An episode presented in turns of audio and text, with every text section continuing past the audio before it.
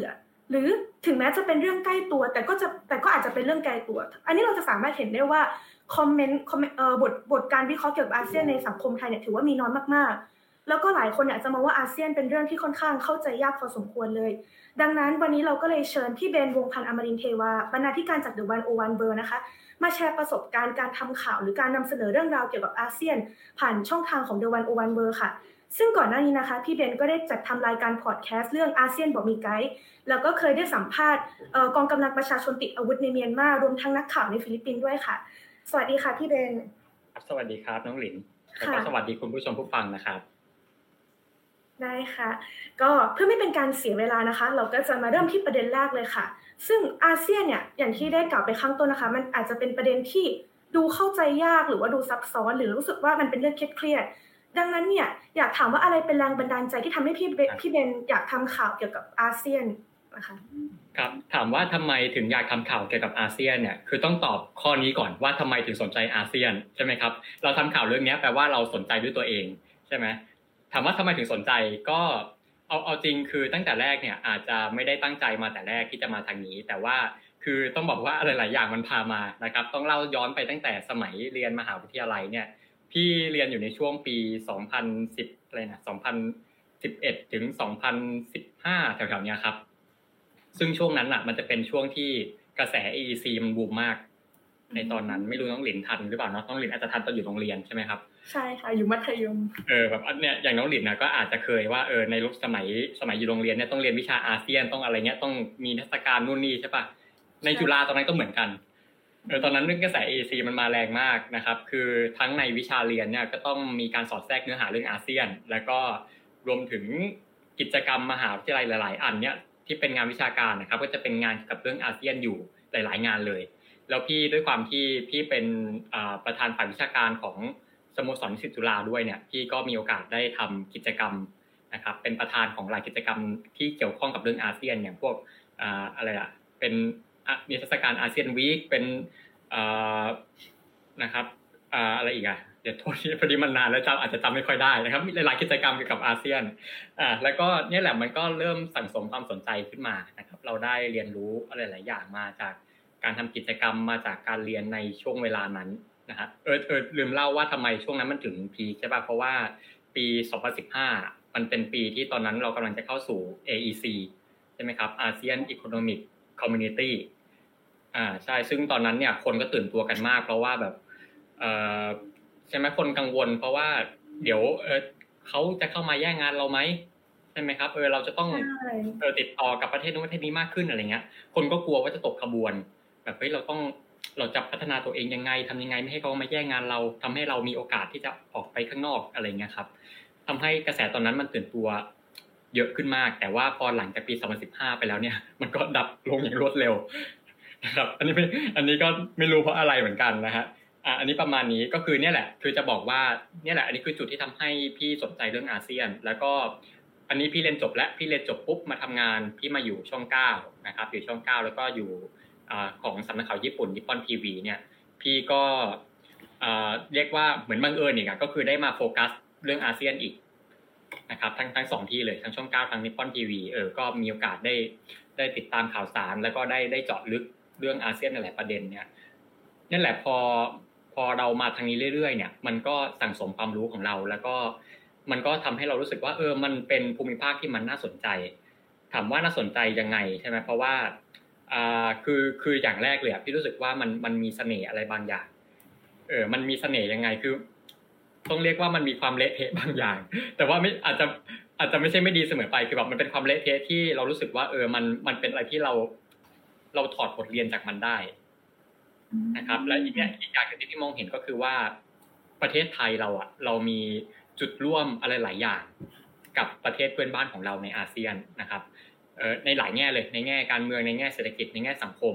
ซึ่งพี่มองว่าเนี่ยแหละมันเป็นความสนุกของการทำข่าวอาเซียนที่ว่าเออเราสามารถเรียนรู้อะไรบางอย่างจากเพื่อนบ้านของเราได้นะครับอ่าอันนี้จะเบื้องต้นประมาณนี้ก่อนแล้วก็เนี่ยพอเข้ามาที่วัน โอ วันเนี่ยนะครับโอเคอ่ะลืมเล่าก่อนเข้ามาวัน โอ วันก็ไปเรียนโทอยู่สิงคโปร์เนาะก็ไปเหมือนกันอ่ะไปเรียน Asian Studies แล้วพี่ก็ไปโฟกัสใน Southeast Asian Region เนี่ยเออก็โอเคก็ได้ขยายแบบค horizon ความรู้เพิ่มขึ้นอีกได้ลงลึกขึ้นอีกแล้วก็จนกระทั่งเรียนจบมาก็มาทำวันโอวันนะครับเขาก็เปิดโอกาสให้พี่มีคอนเทนต์อาเซียนในวันโอวันด้วยก็อย่างที่น้องหลินเล่าเนาะพี่ก็จะมีรายการพอดแคสต์ประจำก็คืออาเซียนบอกมีไกด์นะครับแล้วก็จะรวมถึงมีการเขียนบทความหรือว่ามีการทำสื่ออื่นๆเกี่ยวกับเรื่องของประเทศเพื่อนบ้านอาเซียนเนี่ยอยู่อยู่เป็นระยะครับอืมโอเคค่ะแล้วก็ตั้งแต่ตอนที่พี่เบนเนี่ยได้เข้ามาวันโอวันหรือว่าได้ทำรายการเอ่อพอดแคสต์อาเซียนบอกมีไกด์เนี่ยมีประเด็นไหนที่พี่เบนพี่เบนรู้สึกสนใจเป็นพิเศษแล้วเรารู้สึกว่าเออประเด็นเนี้ยเราต้องนำเสนอต่อ public audience หรือนำเสนอต่อสาธารณชนในสังคมไทยให้ได้ค่ะโอ้จริงๆสนใจเป็นพิเศษเนี่ยจริงๆเยอะมากนะเอาเอาเป็นกว้างๆก่อนละกันคือเอ่อต้องต้องไปดูตัวไอเดียรายการพี่เนาะที่พี่จัดเนี่ยคืออาเซียนบอกมีไกด์เนี่ยคือพี่ว่าคอนเซปต์รายการนี้คือค่อนข้างจะบ่งบอกถึงความสนใจพี่ได้ดีเลยนะครับเอ่อคือตอนที่ตอนที่สร้างรายการนี้ขึ้นมานะครับเอาดูจากชื่อรายการคำว่าอาเซียนบอกมีไกด์เนี่ยมันมีสองความหมายใช่ป่ะบอกมีไกด์ความหมายแรกเนี่ยก็คือเอาเป็นการเล่นคำหน่อยก็คือไม่มีไกด์อ่ะอ่าคือใช่ไหมไม่มีไกด์นำเที่ยวคือนึกภาพอะครับเวลาเราเที่ยวอะเวลาเราเที่ยวแบบมีไกด์กับเที่ยวไม่มีไกด์มันจะต่างกันใช่ปะเวลาเราเที่ยวมีไกด์อะโอเคมันมีคนคอยพาเราไปนู่นไปนี่ใช่ไหมทุกอย่างมันจัดให้เราใช่ไหมครับแต่ขนาดที่ว่าถ้าเกิดว่าเราเที่ยวแบบไม่มีไกด์อะสมมติเราเที่ยวเองเราเที่ยวโซโล่เองเราเดินลัดเลาะตรอกซอกซอยอย่างเงี้ยเราจะมีโอกาสได้เห็นอะไรที่บางทีเราอาจจะไม่คาดฝันจะได้เห็นอ่าใช่ไหมเออเราอาจจะได้เห็นอะไรตามตรอกซอกซอยเนี่ยที่ว่าเออเราเออถ้าเกิดว่าเรามากับไกด์เราจะไม่ได้เห็นอะไรแบบนี้ใช่ไหมครับเนี่ยอันนี้คือไอเดียของรายการก็คือต้องการจะสื่อว่าเนี่ยแหละพี่อยากจะเล่าเรื่องอาเซียนในแบบที่ว่ามันไม่ค่อยมีใครเล่านะครับก็คืออ่ะลองนึกภาพอ่ะอย่างเวลาสมมติเราเรียนหนังสือเราเรียนในโรงเรียนน้องเรียนเรียนอาเซียนน้องเรียนเรียนอะไรบ้างการเมืองเศรษฐกิจสังคมแบบกว้างๆหรือไม่ก็ดอกไม้ประจำชาติอาหารประจำชาติอะไรเงี้ยใช่ใช่ถูกเลยนะครับคือนั่นแหละมันจะเป็นอะไรแบบที่มันเอออาจจะกว้างๆแล้วแบบพี่รู้สึกว่าบางทีมันอาจจะไม่ลงลึกหรือว่ามันอาจจะฉาบฉวยเกินไปไหมใช่ไหมอย่างบางทีการที่เรามารู้เรื่องดอกไม้ประจำชาติหรือว่าอะไรอ่ะแบบคำทักทายประจำชาติอย่างเงี้ยบางทีโอเคไม่ไม่ใช่มีประโยชน์นะแต่ว่าบางทีมันรู้แค่เนี้ยมันไม่ได้ช่วยให้มันไปสู่อะไรนะครับคือพี่รู้สึกว่าเออการที่จะรู้จักอาเซียนจริงๆอ่ะมันต้องรู้ถึงแบบลงลึกไปถึงรากอืมรู้ไปถึงแบบว่าความคิดความอ่านของคนของประเทศเพื่อนบ้านเราอ่ะมันเขาคิดยังไงนะครับหรือว่าในในซอกหลืบของเอ่อของของแต่ละที่เนี่ยมันมันมีอะไรให้น่าค้นหาบ้างพี่ว่ามันต้องไปถึงตรงนั้นเราถึงจะรู้จักอาเซียนจริงๆนะครับแล้วก็เมื่อกี้ความหมายแรกเนาะคือบอกมีไกด์แบบไม่มีไกด์นะครับไออีกความหมายนึงความหมายที่สองเนี่ยบอกมีไกด์ก็เอ่อเหมือนจะภาษาจีนป่ะที่แปลว่าแบบไม่แน่ใจจีนหรือเปล่าเนาะเหมือนจะแปลว่าความอะไรอ่ะไม่ไม่ได้เรื่องไม่ไม่ไม่เอาทานอะไรอย่างเงี้ยคือจริงๆตรงเนี้ยความหมายของพี่ไม่ใช่จะด่าอาเซียนหรืออะไรนะแต่ว่าอย่างที่พี่เล่าเนาะว่าคือโอเคมันมีความเละเทะมันมีความเอ่อมันมีความไม่เรียบร้อยอะไรบางอย่างที่ว่าเออพี่รู้สึกว่าเราสามารถเรียนรู้จากมันได้นะครับเออเราสามารถถอดบทเรียนจากมันได้คืออย่างที่พี่บอกนะว่าประเทศไทยอ่ะเรามีประสบการณ์หรือว่าเรามีจุดร่วมอะไรบางอย่างกับหลายประเทศเพื่อนบ้านในอาเซียนนะครับซึ่งซึ่งเราเนี่ยเราสามารถถอดบทเรียนจากมันได้นะครับอันนี้คืออย่างนึงเออก็อาจจะลองดูว่าในอาเซียนบอกมีไกด์แต่ละตอนที่พูดถึงเรื่องอะไรบ้างเนาะอันนี้พี่ยกตัวอย่างละกันอ่ะอย่างเช่นว่าอ่าอย่างสมมุติมีอยู่ตอนนึงพี่เล่าถึงเรื่องทำไมคนฟิลิปปินส์อยากย้ายประเทศอ๋อเอออะไรอย่างเงี้ยเพราะว่าทำไมพี่ถึงเลือกทำเรื่องนี้เพราะว่าในช่วงเวลานั้นน่ะมันมีกระแสเรื่องย้ายประเทศกันเถอะของไทยใช่มั้ยตอนนี้ของไทยของไทยใช่แล้วก็พี่ก็เลยรู้สึกว่าเฮ้ยแบบเออเนี่ยแหละประเทศอื่นในอาเซียนอ่ะมันก็มีอะไรแบบนี้อยู่เหมือนกันซึ่งก็คือฟิลิปปินส์ซึ่งฟิลิปปินส์น่ะมันเกิดก่อนเรานานแล้วเออซึ่งแล้วพี่ก็รู้ว่าเออเนี่ยมันมีสาเหตุที่มันคล้ายกับที่ประเทศไทยเจอในตอนนี้เนี่ยแหละพี่เลยรู้สึกว่าเออพี่เอาเรื่องนี้มาเล่าอ่ะมันจะทำให้โอเคหนึ่งเราจะได้รู้จากประเทศเพื่อนบ้านมากขึ้นว่าเขาเกิดอะไรขึ้นอยู่แล้วก็สองคือเนี่ยแหละเราจะได้ถอดบทเรียนว่าประเทศเนี้ยเขาเคยเกิดเรื่องนี้มาก่อนเราแล้วแล้วผลมันเป็นแบบนี้แล้วเราจะเดินตามรอยเขาไหมเนี่ยแหละเราจะเรียนรู้อะไรจากเขาได้บ้างเนี่ยครับมันมันอะไรประมาณนี้คือเอ่อคือต่อต่อให้ว่าในบางทีในเรื่องนั้นน่ะเราจะไม่พูดถึงประเทศไทยเลยนะแต่ว่าคือเราพยายามทำให้คนอ่านคนอ่านหรือคนฟังรู้สึกว่าเนี่ยแหละมันเป็นอะไรที่เรารู้สึกร่วมกัน เออเราสามารถเรียนรู้จากมันได้พี่ก็ถือว่ามันประสบความสำเร็จแล้วคือถ้าสมมติพี่ไปดูคอมเมนต์อ่ะแล้วมันมีคนพิมพ์ว่าเออเออเออมันคล้ายๆประเทศแถวๆนี้อะไรเงี้ยหรือคล้ายลุงแถวบ้านอะไรอย่างเงี้ยพี่รู้สึกว่ามันประสบความสำเร็จแล้วอ่ะนะครับนี่แหละอันนี้คือหลักๆก็คือสรุปก็คือเนี่ยพี่นำเสนออาเซียนในประเด็นที่ว่าเออหนึ่งมันมันมันลึกแล้วก็เออมันเขาเรียกว่าอะไรมันมันลึกแล้วก็มันอาจจะไม่ได้มีคนอื่นเล่าเท่าไหร่นะครับแต่กว้างเนาะแล้วก็สองก็คือเป็นประเด็นอาเซียนที่ว่ามันประเทศไทยสามารถถอดบทเรียนแล้วก็เรียนรู้จากมันได้ครับอืมโอเคค่ะซึ่งด้วยความที่ข่าวบางเรื่องเนี่ยหรือประเด็นบางเรื่องอาจจะเป็นประเด็นที่มันอาจจะเป็นกระแสหลักในตอนนั้นอย่างเช่นในปีที่แล้วใช่ไหมคะก็จะมีรัฐประหารในเมียนมาหรือว่ามีเลือกตั้งฟิลิปปินส์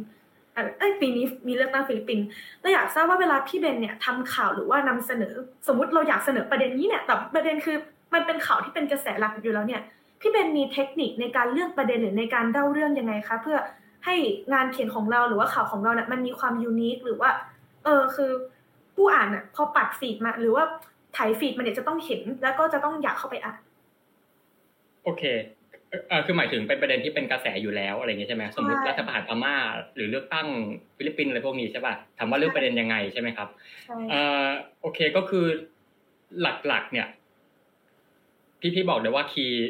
เอ่อหัวใจสำคัญของพี่ในการเลือกประเด็นก็คือว่าที่พี่พูดไปแล้วอ่ะครับคือประเด็นที่คนไทยมันรีเลทอะไรบางอย่างกับคนไทยได้แล้วก็คนไทยรู้สึกว่าเราสามารถเรียนรู้หรือว่าเอามาเทียบเคียงกับประเทศเราเองได้นะครับคืออย่างพม่าเนี่ยอันนี้จริงๆเคสพม่าจะค่อนข้างชัดใช่ไหมเพราะว่ามันเป็นอะไรที่เออเรามีประสบการณ์คล้ายๆกันใช่ไหมเรามีประสบการณ์เรื่องของการที่ทหารเข้ามาแทรกแซงทางการเมืองเนี่ยเรามีเหมือนกันคือด้วยด้วยด้วยด้วยตัวเนื้อหาของรัฐธรรมนูญพม่าเนี่ยคือคนไทยรีเลทอยู่แล้วนะครับแล้วอีกอย่างนึงเนี่ยคือพม่าเค้ามีรั้วรอบขอบชิดกับเราใช่มั้ยคือไม่ว่าจะเกิดอะไรขึ้นที่พม่ามันส่งผลถึงเราในทางใดทางหนึ่งอยู่แล้วนะครับเพราะฉะนั้นไอ้เรื่องรัฐบาลพม่าเนี่ยไม่ไม่ยากเลยกับการนำเสนอแต่ว่าถามว่าเราจะนำเสนอให้มันแตกต่างจากคนอื่นเนี่ยมันทำยังไงใช่มั้ยเพราะว่าทุกสื่ออ่ะนำเสนอหมดแล้วว่าเอ่อรัฐประหารอ่ะเกิดอะไรขึ้นมินออนไลน์ทำอะไรหรือว่าคนออกมาประท้วงอะไรยังไงใช่มั้ยคนถูกจับถูกฆ่ายังไงใช่มั้ยทุกสื่อนำเสนอแต่ว่าในทุกเอ่อในทุกประเด็นนะครับพี่พี่คิดว่ามันมีมันมีอีกหลายๆแง่มุมเออมันมีอีกหลายๆแง่มุมที่ว่าบางคนหลายๆคนอาจจะมองไม่เห็นแต่ว่าเราสามารถหยิบตรงนั้นน่ะเออเอามานำเสนอให้แตกต่างได้นะครับอ่าอย่างเช่นอะไรดีคืออ่ะคืออย่างรัฐบาลพม่าอย่างเงี้ยคืออย่างตอนนั้นเนี่ยพี่ก็อาจจะไม่ได้รายงานข่าวที่แบบว่าใครทำอะไรที่ไหนเหมือนของคนอื่นแต่ว่าพี่เลือกที่จะไปคุยกับคนพม่าโดยตรงเลยซึ่งสื่อไทยไม่ค่อยมีใครทำทำแบบนี้เท่าไหร่คือส่วนมากสื่อไทยอ่ะจะเป็นเชิงแบบว่าไปสัมภาษณ์นักวิชาการใช่มั้ยครับแบบว่าอ่านักวิชาการไทยอาจารย์สมมุติอาจารย์ดุลยภาคจาริตาอย่างเงี้ยเค้าคิดอะไรยังไงอ่ะของเราเราไม่ทำซ้ำกับเค้าอ่ะเราเราไปคุยกับคนพม่าเลยดีกว่าว่าเค้าคิดยังไงซึ่งซึ่งในสื่อไทยจะไม่ค่อยทำเท่าไหร่นะครับก็คือพี่ก็ได้คุยกับอ่ะมีทั้งนักวิชาการพม่าก็มีแล้วก็มีทั้งอ่าใครนะเป็นเป็นตำรวจเอ่อเป็นทหารพม่าที่เค้าตัดสินใจหนีทัพออกมาอยู่ข้างประชาชนเออพี่ก็เคยสับแล้วก็พี่ก็เลือกเนี่ยพี่ก็เลือกคนเนี้ยเพราะว่าอะไรเพราะว่าประเทศไทยก็มีประเด็นใช่ป่ะว่าเออเนี่ยแบบทหารน่ะคุณจะเลือกอยู่ข้างใครกันแน่ทหารไทยใช่มั้ยแบบอ่ะคุณจะรับใช้ใครคุณจะรับใช้ประชาชนหรือคุณจะรับใช้ผู้มีอำนาจอะไรสักอย่างเนี่ยนะครับประเทศไทยก็มีอิชชูนี้เนี่ยแล้วพอพี่ไปสัมภาษณ์คนนี้มาแล้วพี่ขึ้นหัวข้อเลยว่าเนี่ยผมทนไม่ได้ที่เห็นกองทัพทำร้ายประชาชนอะไรอย่างเงี้ยซึ่งอันนั้นก็คนก็แชร์เยอะมากเพราะว่าเอาแค่คนอ่านหัวข้ออ่ะคนรู้สึกว่าเฮ้ยแบบมันเหมือนทำไมประเทศอาจจะเป็นแบบนี้อะไรเงี้ยเนี่ยอันนี้คือสิ่งที่พี่บอกว่าเนี่ยทำให้มันรีเลทกับเราแล้วก็หรืออีกประเด็นนึงที่พี่สัมภาษณ์ดาราพม่านะครับคุณคุณดาวเนี่ยคุณดาวคือคือจริงๆคนไทยหลายคนอาจจะไม่ได้รู้จักเท่าไหร่แต่ว่าเค้าดังมากในพม่าอืมซึ่งจริงๆคุยหลายประเด็นมากคุยแบบคุยทั้งเรื่องอ่านเรื่องหนังที่เค้าเล่นคุยทั้งเรื่องชีวิตเค้าในก่อนเข้าวงการคุยหลายเรื่องมากแต่สิ่งที่พี่ชูขึ้นมาให้มันโดดเด่นอ่ะคือคำพูดที่เค้าบอกว่าที่เค้าต้องคอเอาอ่ะเพราะเพราะเค้าเป็นคนที่รักความถูกต้องเพราะเค้าก็คือมนุษย์คนนึงไม่ใช่ไม่ใช่เพราะเป็นไม่ใช่เพราะเค้าเป็นดาราแต่เค้าเป็นมนุษย์เค้าเลยต้องคอเอาอะไรเงี้ยซึ่งนี่แหละพี่ก็เอาคำเนี้ยประโยคเนี้ยมาพาดหัวซึ่งปรากฏว่าคนแชร์เยอะมากทั้งๆที่คนไทยไม่รู้จักคุณดาวเลยอ่ะอืมนั่นแหละเพราะว่าอะไรเพราะว่าประเทศไทยก็มีอิชชูใช่ป่ะว่าเนี่ยแหละดาราไทยอ่ะคุณจะคอเอามาเฉย รูมคุณจะอิกนอร์หรือคุณจะอยู่ข้างประชาชนแล้วพอเขาเห็นดาราพม่าออกมาพูดอย่างเงี้ยคนเขาเนี่ยเขาย้อนกลับมามองประเทศตัวเองแล้วว่าทำไมดาราประเทศเรามันถึงไม่เป็นแบบนี้บ้างเนี่ยอะไรแบบนี้แล้วก็อีกอีกอีกอีกกลุ่มนึงที่น้องน้องหลินพูดไปตอนต้นเลยเนาะก็คือไปสัมภาษณ์กองกำลังประชาชนของพม่านะครับซึ่งตอนนั้นก็เลือกสัมภาษณ์กลุ่มนี้ไปเพราะพี่รู้สึกว่าเออมันเป็นมันเป็นปรากฏการณ์นะใช่ไหมเพราะว่าคือน้องหลินลองคิดสิว่าแบบคนคนเรามีชีวิตอยู่ดีๆอ่ะอยู่ดีๆต้องไปตัดสินใจลุกขึ้นมาสู้ต้องไปจับปืน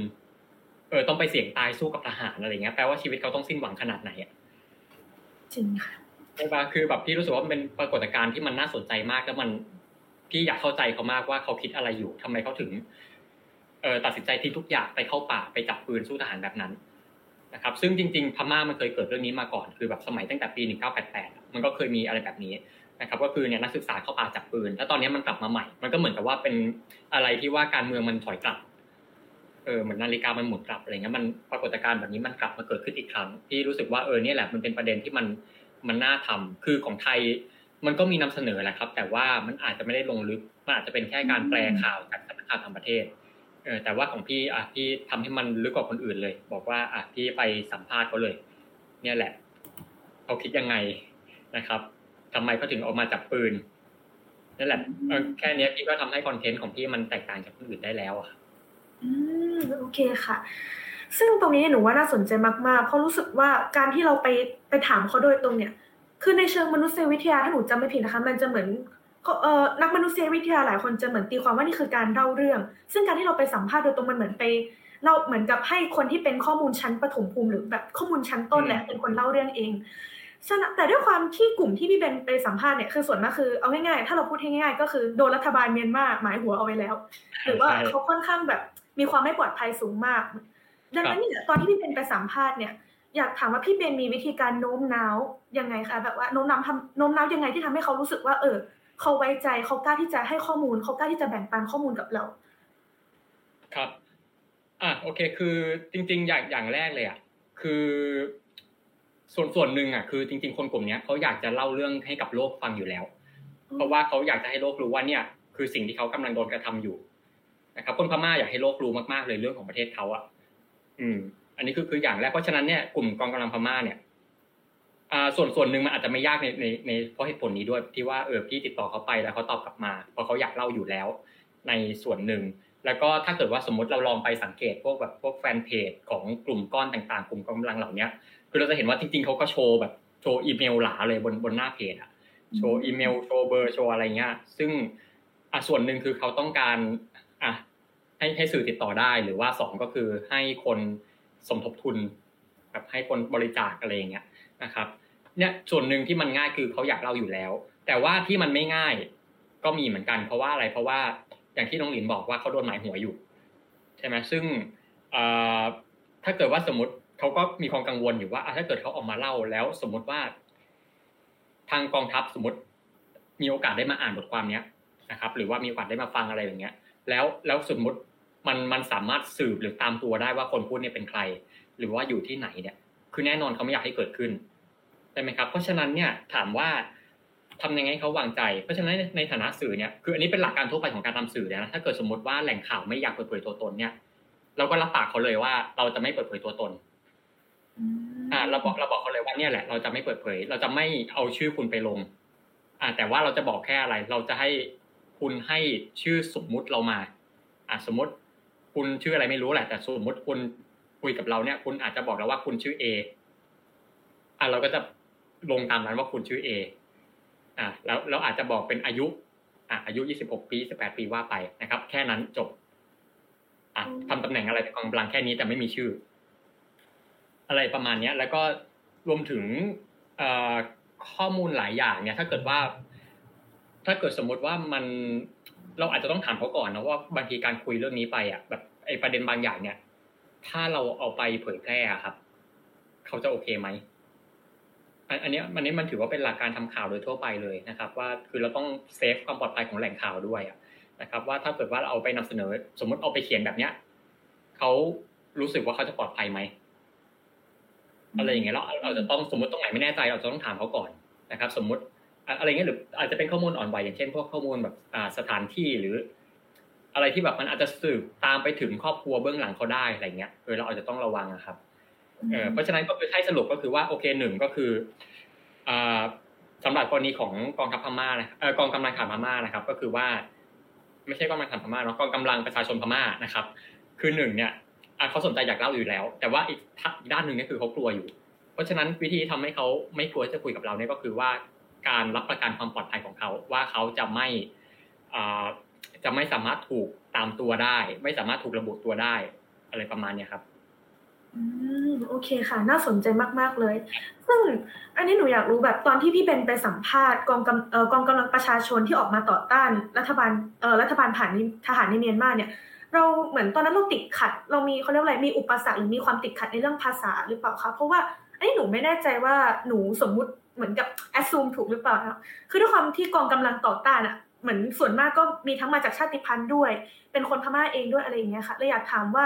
ภาษาหรือว่าแมสเสจตอนที่เราไปสื่อสารกับเขาเนี่ยถือว่าเป็นอุปสรรคอย่างนึงในการเขียนข่าวหรือเล่าเรื่องมั้ยคะโอเคเดี๋ยวๆก่อนตอบคำถามนี้นะเดี๋ยวพี่ลืมเล่าไปเรื่องนึงก็คือถามว่าโน้มน้าวยังไงใช่ป่ะก็คือว่าเนี่ยพี่พี่ตอนพี่พิมพ์อีเมลไปหาเค้าอ่ะพี่ก็บอกเค้าว่าเนี่ยเราต้องการจะนำเสนอเรื่องของคุณให้โลกได้รับรู้อ๋ออืมเพื่อที่ว่าอ่ะเนี่ยอ่าเค้าจะได้รู้แล้วเค้าจะได้นำไปบอกเล่าต่อหรือว่าอาจจะมีคนมาช่วยเหลือคุณอะไรอย่างเงี้ยอันนี้คือวิธีโน้มน้าวอีกแบบนึงของพี่นะครับโอเคคราวนี้กลับมาที่คำถามที่น้องดิมถามว่ามันเจออุปสรรคอะไรบ้างมั้ยใช่ป่ะใช่ค่ะเจอเยอะมาก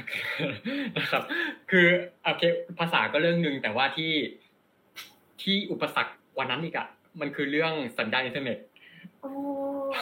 เพราะว่าไม่ใช่ฝั่งเราแต่ว่ามันคือฝั่งเค้าอ่ะคือฝั่งเค้าเค้าอยู่ในป่าใช่ป่ะอืมเออเค้าอยู่ในป่าแล้วก็มีปัญหาเรื่องสัญญาณมากคือแบบอย่างมีกลุ่มนึงที่พี่ติดต่อไปอ่ะพี่จำไม่ได้แล้วกลุ่มไหนคือโอเคตอนนั้นก็คุยกันได้อยู่แหละแต่พอถึงเวลาเนี่ยพี่นัดสัมภาษณ์เนี่ยเวลานี้กี่โมงนะเจ็ด แปดโมงตื่นเช้าเลยอ่ะพี่อุตส่าห์ตื่นเช้ามารอเค้าเลย เจ็ดโมง อะไรเงี้ยแล้วแบบพี่รอไป เจ็ดโมงครึ่ง ก็ยังไม่มา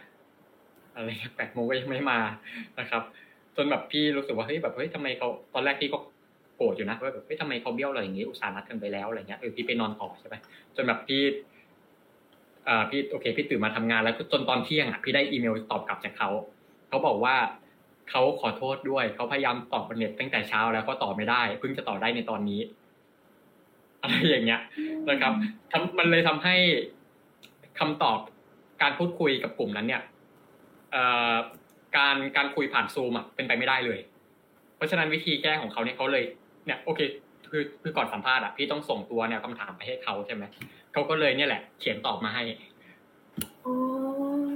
่าเค้าก็เลยใช้วิธีนั้นเอาต้องเขียนตอบกลับแล้วก็ส่งอีเมลกลับมาให้ว่าโอเคเนี่ยคำตอบคำถามนี้ฉันตอบแบบนี้นะครับแต่ว่ามันก็มันก็ไม่เหมือนกับการคุยกันจริงหรอกใช่มั้ยเพราะว่าเราไม่สามารถสมมุต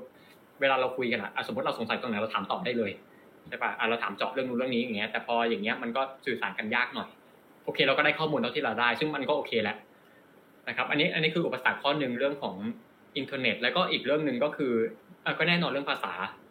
ะครับคือโอเคคนพม่าหลายๆคนพูดภาษาอังกฤษได้ก็จริงแต่ว่าหลายคนก็พูดไม่คล่องขนาดนั้นอืมอย่างพี่ตอนนั้นที่คุยกับอีกกลุ่มนึงเหมือนกันคือพม่ามันจะมีหลายกลุ่มนะกลุ่มกองกำลังประชาชนมันจะมีกลุ่มของเมืองนู้นเมืองนี้อะไรเงี้ยตอนนั้นที่คุยกับ สองถึงสาม กลุ่มอ่ามันมีอีกกลุ่มนึงคือตอนแรกเค้าก็บอกว่าเอ่อเนี่ยเค้าบอกว่าเค้าพูดไทยได้เออแล้วตอนแรกพี่คุยภาษาไทยกันนะก็คุยกันแต่ว่าไปๆมาพี่ฟังไม่รู้เรื่องกลับไปคุยภาษาอังกฤษเถอะอะไรเงี้ยนะครับคือเหมือนสำเนียงเค้าไม่เคลียร์เลยอะไรเงี้ยอ่ะก็กลับคุยภาษาอังกฤษรู้เรื่องกว่าอะไรเงี้ยครับเออแล้วก็โอเคก็ได้พูดคุยกันก็ได้สัมภาษณ์กันแต่มันก็จะมีอุปสรรคเรื่องภาษานี่แหละคือแบบคุยกันก็กว่ากว่าจะเก็ทกว่าจะคุยกันรู้เรื่องอ่ะเออบางทีก็ต้องเออก็ต้องก็ต้องคุยกันก็ต้องก็ต้องถามกันว่าความหมายมันอย่างนี้ใช่มั้ยอะไรเงี้ยแล้วสำหรับกลุ่มเนี้ยคือคุยได้แป๊บเดียวด้วยนะสัญญาณเน็ตหลุดสุดท้ายก็ต้องเขียนตอบกลับมาเอออะไรเงี้ยมันมีอุปสรรคอะไรแบบนี้นะครับเออแล้วก็คือเนี่ยแหละอุปสรรคภาษาเป็นเรื่องสำคัญเออซึ่งจริงๆเอ่อตอนหลังพี่ก็จะมีการแก้ปัญหาอยู่แบบเวลาตอนที่ทำงานสัมภาษณ์ชิ้นอื่นๆที่ที่ที่เกี่ยวกับเรื่องพม่าเนี่ยตอนหลังพี่ใช้ล่ามเออตอนหลังพี่พี่ไปรู้จักคนอ่าน้องคนนึงที่เป็นเป็นเป็นคนพม่าแต่ว่าอยู่ในไทยซึ่งเขาพูดได้ชัดทั้งสองภาษาเลยเออตอนหลังพี่ก็ต้องจ้างเขามานั่งฟังด้วยแล้วก็ให้เขาแปลสดเลยครับเอ อันนี้ก็เป็นวิธีแก้ปัญหาอย่างหนึ่ง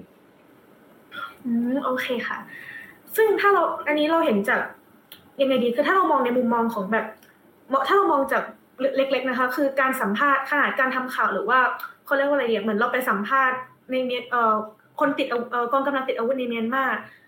หรืออย่างอย่างตอนที่พี่เบนไปสัมภาษณ์นักข่าวฟิลิปปินส์ที่เขาเหมือนเหมือนเขาโดนโดนจับใช่ไหมคะตอนนั้นคือเขาเหมือนชูเรื่อง freedom of press แล้วเขาก็โดนรัฐบาลจริงคือคืออย่างนี้นักข่าวคนนั้นชื่อว่ามาเรเลซ่าครับคือตอนนั้นที่ไปสัมภาษณ์เพราะว่าคุณมาเรเลซ่าได้รับรางวัลโนเบลสาขาสันติภาพเออซึ่งคุณคุณมาเรเลซ่าเขาเป็นเจ้าของสำนักข่าว Lapre อ่ะฮะคือเป็นสำนักข่าวที่ด่ารัฐบาลเนี่ยแบบสืบสวนรัฐบาลอะไรอย่างเงี้ยตอนนั้นก็จะเป็นรัฐบาลดูเตอร์เต้เออซึ่งเนี่ยเขาเขาก็ทำงานหนักมากแบบว่าเออต้องออกมาเปิดโปงเรื่องนู้นเรื่องนี้สืบสวนเรื่องนู้นเรื่องนี้เนี่ยครับแล้วก็โดนคุกคามจนกระทั่งเขาไปเข้าตากรรมการรางวัลโนเบลอ่ะสาขาสันติภาพก็เลยได้รางวัลนี้แล้วเราคือพอดีว่าพี่ก็พี่มีเพื่อนอยู่ในนั้นอยู่แล้วพี่ก็เลยมีโอกาสได้ไปพูดคุยกับเขาครับซึ่งถ้าเทียบกับตรงเคสเมียนมาเนี่ยเคสของคุณของนักข่าวฟิลิปปินส์เนี่ยอันนี้จะความท้าทายจะไม่เยอะเท่าเคสของเมียนมาใช่ไหมคะหรือว่ามันคนละแบบกันเอาจริงนะถ้าเกิดเอ่อหมายหมายถึงความท้าทายกับของการทำข่าวในพม่ากับในฟิลิปปินส์ใช่ค่ะ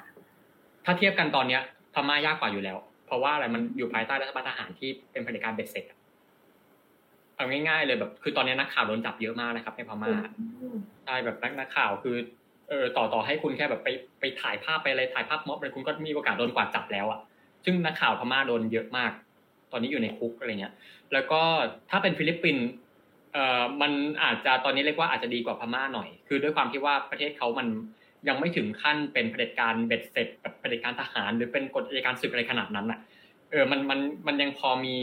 อิสรภาพอยู่ในระดับนึงแต่ว่ามันก็ไม่ขนาดนั้นมันก็ไม่ได้ว่าดีขนาดนั้นเพราะว่าต้องบอกอย่างนี้ว่าฟิลิปปินส์น่ะเป็นประเทศที่นักข่าวเสียชีวิตเยอะที่สุดในเอเชียนะครับอย่างยุคมาโกสนี่โอ้โหโดนหลายสื่อโดนไอ้นี่เลยค่ะใช่อันนั้นคือนานแล้วแต่ว่าทุกวันนี้ก็ก็ยังมีอยู่ก็คือคือฟิลิปปินส์มันมีหลายประเด็นที่ว่ามีหลายประเด็นหลายพื้นที่ที่ว่ามันมีความสุ่มเสี่ยงกับการทำข่าวอย่างเช่นอะไรอย่างเช่นในพื้นที่ทางภาคใต้ของประเทศกลุ่มเกาะมินดาเนาอะไรเงี้ยที่มันจะมีปัญหาเรื่องพวกกลุ่มก่อการร้ายมุสลิมอ่ามินดาเนานู่นนี่อะไรเงี้ยครับเออซึ่งมันมันการทำข่าวมันก็ยากแล้วก็รวมถึงการทำข่าวที่มันเป็นเชิงวิพากษ์วิจารณ์รัฐบาลเนี่ยมันก็มีโอกาสโดนเล่นงานทางกฎหมายสูงอย่างที่คุณมาเลเลซ่าเขาเจอครับก็จะโดนโดนเป็นสิบสิบคดีเลยอ่ะอืมแล้วก็รวมถึงไม่นานมานี้ก็จะมีสำนักข่าวนึงที่แบบเป็นสำนักข่าวดังมากอยู่คู่ฟิลิปปินส์มานานมากคล้ายๆช่องสามช่องเจ็ดอะไรเงี้ยโดนโดนปิดไปเลยเพราะว่าอยู่ฝั่งของข้ามรัฐบาลนะครับแต่ฟิลิปปินส์ก็ไม่ได้ดีไม่ได้ดีกว่ากันเมื่อเทียบกับในพม่าคือโอเคอาจจะดีกว่าแต่ว่ามันก็ไม่ได้ดีขนาดนั้นนะครับคือต้องบอกอย่างนี้ว่าในในอาเซียนอ่ะทั้งสิบประเทศนะไม่มีประเทศไหนที่เสรีภาพสื่อดีเลยคือถ้าใช่ถ้าไปดูพวกมันจะมีดัชนีตัวนึงว่า Press Freedom Index อ่ะครับชื่อประมาณนี้ถ้าจำไม่ผิดนะของอาเซียนสิบประเทศอ่ะคือจะอยู่แบบคือสมมุติมันมีประมาณหนึ่งร้อยแปดสิบกว่าประเทศใช่ป่ะของอาเซียนสิบประเทศมันจะอยู่แบบอันดับหนึ่งร้อยลงมาหมดเลยอ่ะคือแบบอยู่อยู่หลังท้ายตารางหมดเลยซึ่งมันสื่อซึ่งมันสะท้อนว่าเสรีภาพสื่อในอาเซียนมันย่ำแย่มากทุกประเทศเลยอืมโอเคค่ะแล้วถ้าสมมุติเรามองในภาพกว้างเนี่ยอย่างสมมุติการทำข่าวเกี่ยวกับอาเซียนในไทย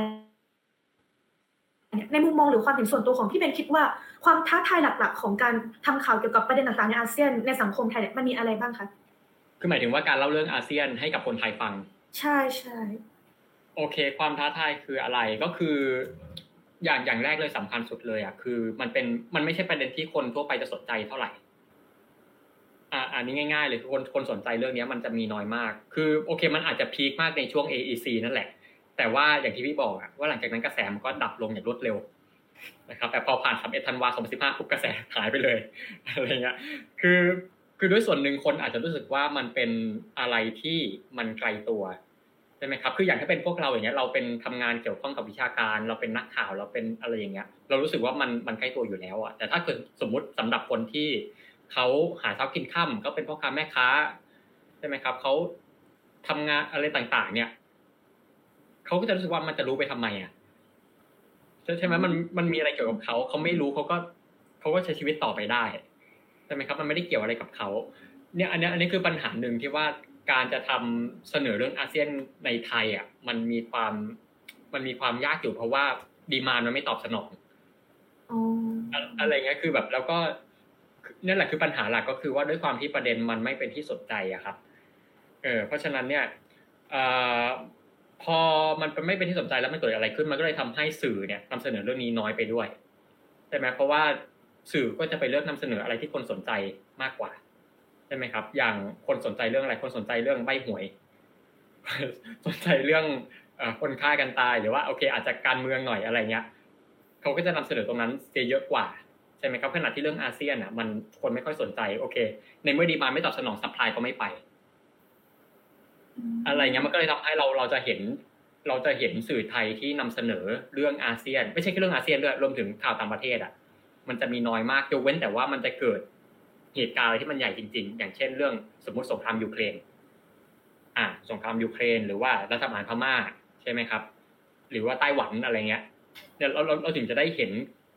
สื่อไทยแอคทีฟขึ้นมาหรือว่าอย่างในช่วง เอ อี ซี นี่แหละที่เราเห็นสื่อไทยแอคทีฟขึ้นมาอย่างอย่างแบบอย่างในช่วงก่อนปีสองพันสิบห้าเราก็จะเห็นว่ามันจะมีรายการเกี่ยวกับอาเซียนอยู่เกิดขึ้นมาเยอะพอสมควรในช่วงนั้นอืมมันจะมีพวกอย่างสมมุติในในช่วงข่าวแบบในเช้าข่าวค่ำข่าวเช้ามันจะต้องมีช่วงเล็กๆให้อาเซียนอะไรเงี้ยเออแล้วก็จะมีรายการแยกย่อยอีกคือช่วงนั้นมันจะเยอะมากแต่อย่างที่พี่บอกอ่ะว่าพอมันจบนั้นไปปุ๊บอ่ะกระแสมันดับไปเลยรายการพวกนี้มันก็เริ่มล้มหายตายจากไปอืมอะไรเงี้ยเพราะฉะนั้นมันเลยเอ่อเพราะฉะนั้นการนำเสนอของสื่อไทยมันเลยขึ้นอยู่กับอ่ามันเลยขึ้นอยู่กับกระแสสังคมเสียเป็นส่วนใหญ่นะครับแต่คราวนี้คำถามก็ต้องถามกับกันว่าขณะที่เราโทษคนดูว่าคนดูไม่ดูเนี่ยมันอาจจะเป็นเพราะว่าสื่อเองเนี่ยฝั่งซัพพลายเนี่ยเรานำเสนอไม่น่าสนใจเองหรือเปล่าอืมใช่มั้ยใช่ป่ะคือเอางี้มันอาจจะเหมือนแบบเหมือนเราคุยเรื่องละครสมมติละครเราบอกว่าเราทำละครน้ำดีคนมันไม่ดูหรอกเรตติ้งตกอะไรเงี้ยเราไปทำละครตบจูบแบบแย่งผัวแย่งเมียดีกว่าคนดูเรตติ้งมาอะไรเงี้ยใช่ป่ะเอออันนั้นก็จะเป็นการโทษคนดูว่าคนดูเพราะคนดูไม่ดูเราไม่ทำแต่ว่าคำถามมันกลับกันว่าไอการที่ทำละครน้ำดีเป็นเพราะว่าเราทำไม่สนุกเองหรือเปล่าคนถึงไม่ดูใช่มั้ยครับแต่ว่าก็แน่นอนแหละคือบางทีการทำละครน้ำดีหรือการทำข่าวน้ำดีเนี่ยมันอาจจะต้องใช้ความพยายามมากกว่าการทำละครน้ำเน่าหรือการทำข่าวแบบน้ำเน่าอะไรเงี้ยแต่ว่าเนี่ยแหละมันก็อยู่ที่ว่าเออเราทำยังไงให้มาอยู่ที่ว่าเนี่ยสื่อจะต้องทำยังไงให้ข่าวเรื่องอาเซียนมันน่าสนใจให้ได้นะครับน่าสนใจให้ได้สำหรับคนไทยทั่วไปแล้วก็รวมถึงว่าทำให้คนไทยรู้สึกว่าเออประเด็นเรื่องเนี้ยมันเป็นเรื่องใกล้ตัวพวกเขาหรือว่าเขาสามารถเอ่อเรียกว่าอะไรสามารถรีเลทอะไรบางอย่างกับกับมันได้อย่างเช่นว่าอ่ะเขาเป็นพ่อค้าแม่ค้าแต่เขารู้สึกว่าเออถ้าเกิดว่าเขารู้เรื่องอาเซียนเนี่ยเขาจะสามารถมีโอกาสขยายตลาดอะไรเงี้ยสมมุติเขาขายสินค้านี้อยู่แล้วเขามารู้ว่าเอ้ยแบบในอาเซียนน่ะอ่าในประเทศเพื่อนบ้านประเทศเนี้ยเขาก็กำลังนิยมในสินค้านี้แล้วก็สามารถขยายตลาดได้อะไรเงี้ยก็คือเราอาจจะต้องหาวิธีที่ว่าเออหนึ่งคือมันน่าสนใจแล้วก็สองคืออะไรที่ว่าเออคนรู้สึกว่าเอ้ยเขาได้ประโยชน์จากการฟังเรื่องนี้เนี่ยครับถอดบทเรียนได้เขาสามารถยกระดับอะไรบางอย่างในชีวิตตัวเองได้อะไรครับเพราะฉะนั้นเนี่ยสรุปก็คือว่าอุปสรรคสำคัญของการเสนอเรื่องอาเซียนในไทยก็คือความสนใจของคนแต่มันก็อยู่ที่ว่าสื่อเนี่ยจะทำให้มันน่าสนใจได้มากน้อยขนาดไหนด้วยนะครับโอเคเลยค่ะซึ่งจริงๆเนี่ยหนูรู้สึกว่าประเด็นหลายๆอย่างในอาเซียนโดยเฉพาะในด้านการเมืองหรือเศรษฐกิจเนี่ยมันอาจจะมีศัพท์เขาเรียกว่าไงเดี๋ยวเหมือนศัพท์เฉพาะทาง technical term ที่คนส่วนมากรู้สึกแบบเฮ้ยมันคืออะไรวะอะไรอย่างเงี้ยอย่างตอนเวลาที่เป็นทำพอดแคสต์หรือว่าสัมภาษณ์หรือแม้กระทั่งเขียนบทความเกี่ยวกับอาเซียนลง เดอะ วัน โอ วัน เวิลด์ เนี่ยเรามีวิธีการเล่าเรื่องยังไงคะให้มันดูเข้าใจง่ายและเออมันไม่ใช่งานวิชาการจ๋าเกินไปโอเคครับอ่าพี่พูดงี้เลยว่าจริงๆที่พี่จะพูดเนี่ยมันจะเป็นสิ่งที่ไม่ใช่เฉพาะเรื่องอาเซียนนะแต่ว่ามันเป็นหลักการทำข่าวการทำคอนเทนต์โดยทั่วไปเลยนะครับไม่ว่าจะเรื่องไหนเนี่ยหลักการนี้เหมือนกันหมดก็คือว่าเราต้องคิดเสมอก่อนอันดับแรกอะครับว่าคนคนอ่านคนฟังเราเนี่ยเป็นใครหรือเราอยากให้ใครมาฟังเราอยากให้คนกลุ่มไหนมาอ่านของเราอ่ะถ้าสมมุติเราบอกว่าคนอ่านคนที่จะอ่านบทความนี้เนี่ยสมมุติเราไปเขียนในพวกวารสารวิชาการหรือแบบในในเอ่อเรียกว่าอะไรนะในสำนักข่าวหรือว่าในสำนักพิมพ์ที่ว่ามันมันไฮคลาสหน่อยอ่ะโอเคคนอ่านเราเป็นคนที่มีการศึกษาสูงจบปริญญาตรีจบปริญญาโทอะไรมาเนี่ยโอเคตรงนี้เราอาจจะเล่าด้วยภาษายากได้ใช่มั้ยครับคนอ่านมีพื้นฐานอยู่แล้วแต่ว่าถ้าเกิดสมมุติเราบอกว่าเราอยากให้คนอ่านของเราเนี่ย เป็นใครก็ได้เออเราอยากให้คนอ่านของเราเนี่ยเป็นเป็นลูกเป็นเป็นเด็กมัธยมเป็นนักศึกษาหรือว่าเป็นคนที่อ่าไม่มีความรู้เรื่องนี้แต่อยากให้เขามาสนใจฟังนะครับโจทย์มันจะเปลี่ยนแล้วมันจะไม่ใช่ว่าเราต้องใช้คำยากนะแต่ว่าเราต้องอธิบายยังไงให้มันง่ายที่สุดใช่ไหมครับเพราะว่าเราต้องนึกเสมอว่าเอางี้คือโอเคคนฟังของเราหรือว่าคนอ่านของเราเนี่ยมันจะมีอยู่หลายแบบใช่ไหมเอาคืออย่างเช่นเว็บไซต์หนึ่งศูนย์หนึ่งหรือว่าอย่างหลายๆสำนักข่าวเนี่ยคนที่กดไลค์คนที่ติดตามเนี่ยมันจะมีอยู่อยู่อยู่หลากหลายแบบมากจบจากหลายระดับการศึกษามีอยู่หลายช่วงอายุนะครับถ้าเกิดว่าเป็นคนที่การศึกษาเขาดีอยู่แล้วนะครับมีความรู้อยู่แล้วเนี่ยโอเคตรงนั้นไม่ต้องไปห่วงมากเขาเขียนยังไงก็เข้าใจอยู่แล้วแต่ถ้าเกิดว่าเป็นคนนี้ล่ะเป็นคนที่ว่าเป็นนักเรียนมัธยมหรือว่าเป็นผู้ใหญ่ที่ว่าโอเคอาจจะจบแค่ม.หก เนี่ยแหละคนกลุ่มนี้ที่เราต้องสนใจว่าเราจะอธิบายยังไงให้เขาเข้าใจนะครับเนี่ยเจ้านายพี่คนคนแรกสุดของพี่อ่ะพี่พี่จำทุกวันนี้เลยนะเขาสอนพี่เสมอว่าเวลาคุณจะเขียนข่าวอะไรก็ตามอ่ะให้คุณนึกถึงคนกลุ่มนี้เสมอคือคนที่เรียนจบแค่ม.สาม ม.หก อืมนึกถึงคนกลุ่มนี้เป็นสำคัญไว้ทุกทุกประโยคที่คุณเขียนน่ะนะครับให้นึกต่อท้ายเสมอว่าการเขียนประโยคนี้ไปการใช้คำนี้ไปอ่ะคนอ่านจะเข้าใจไหม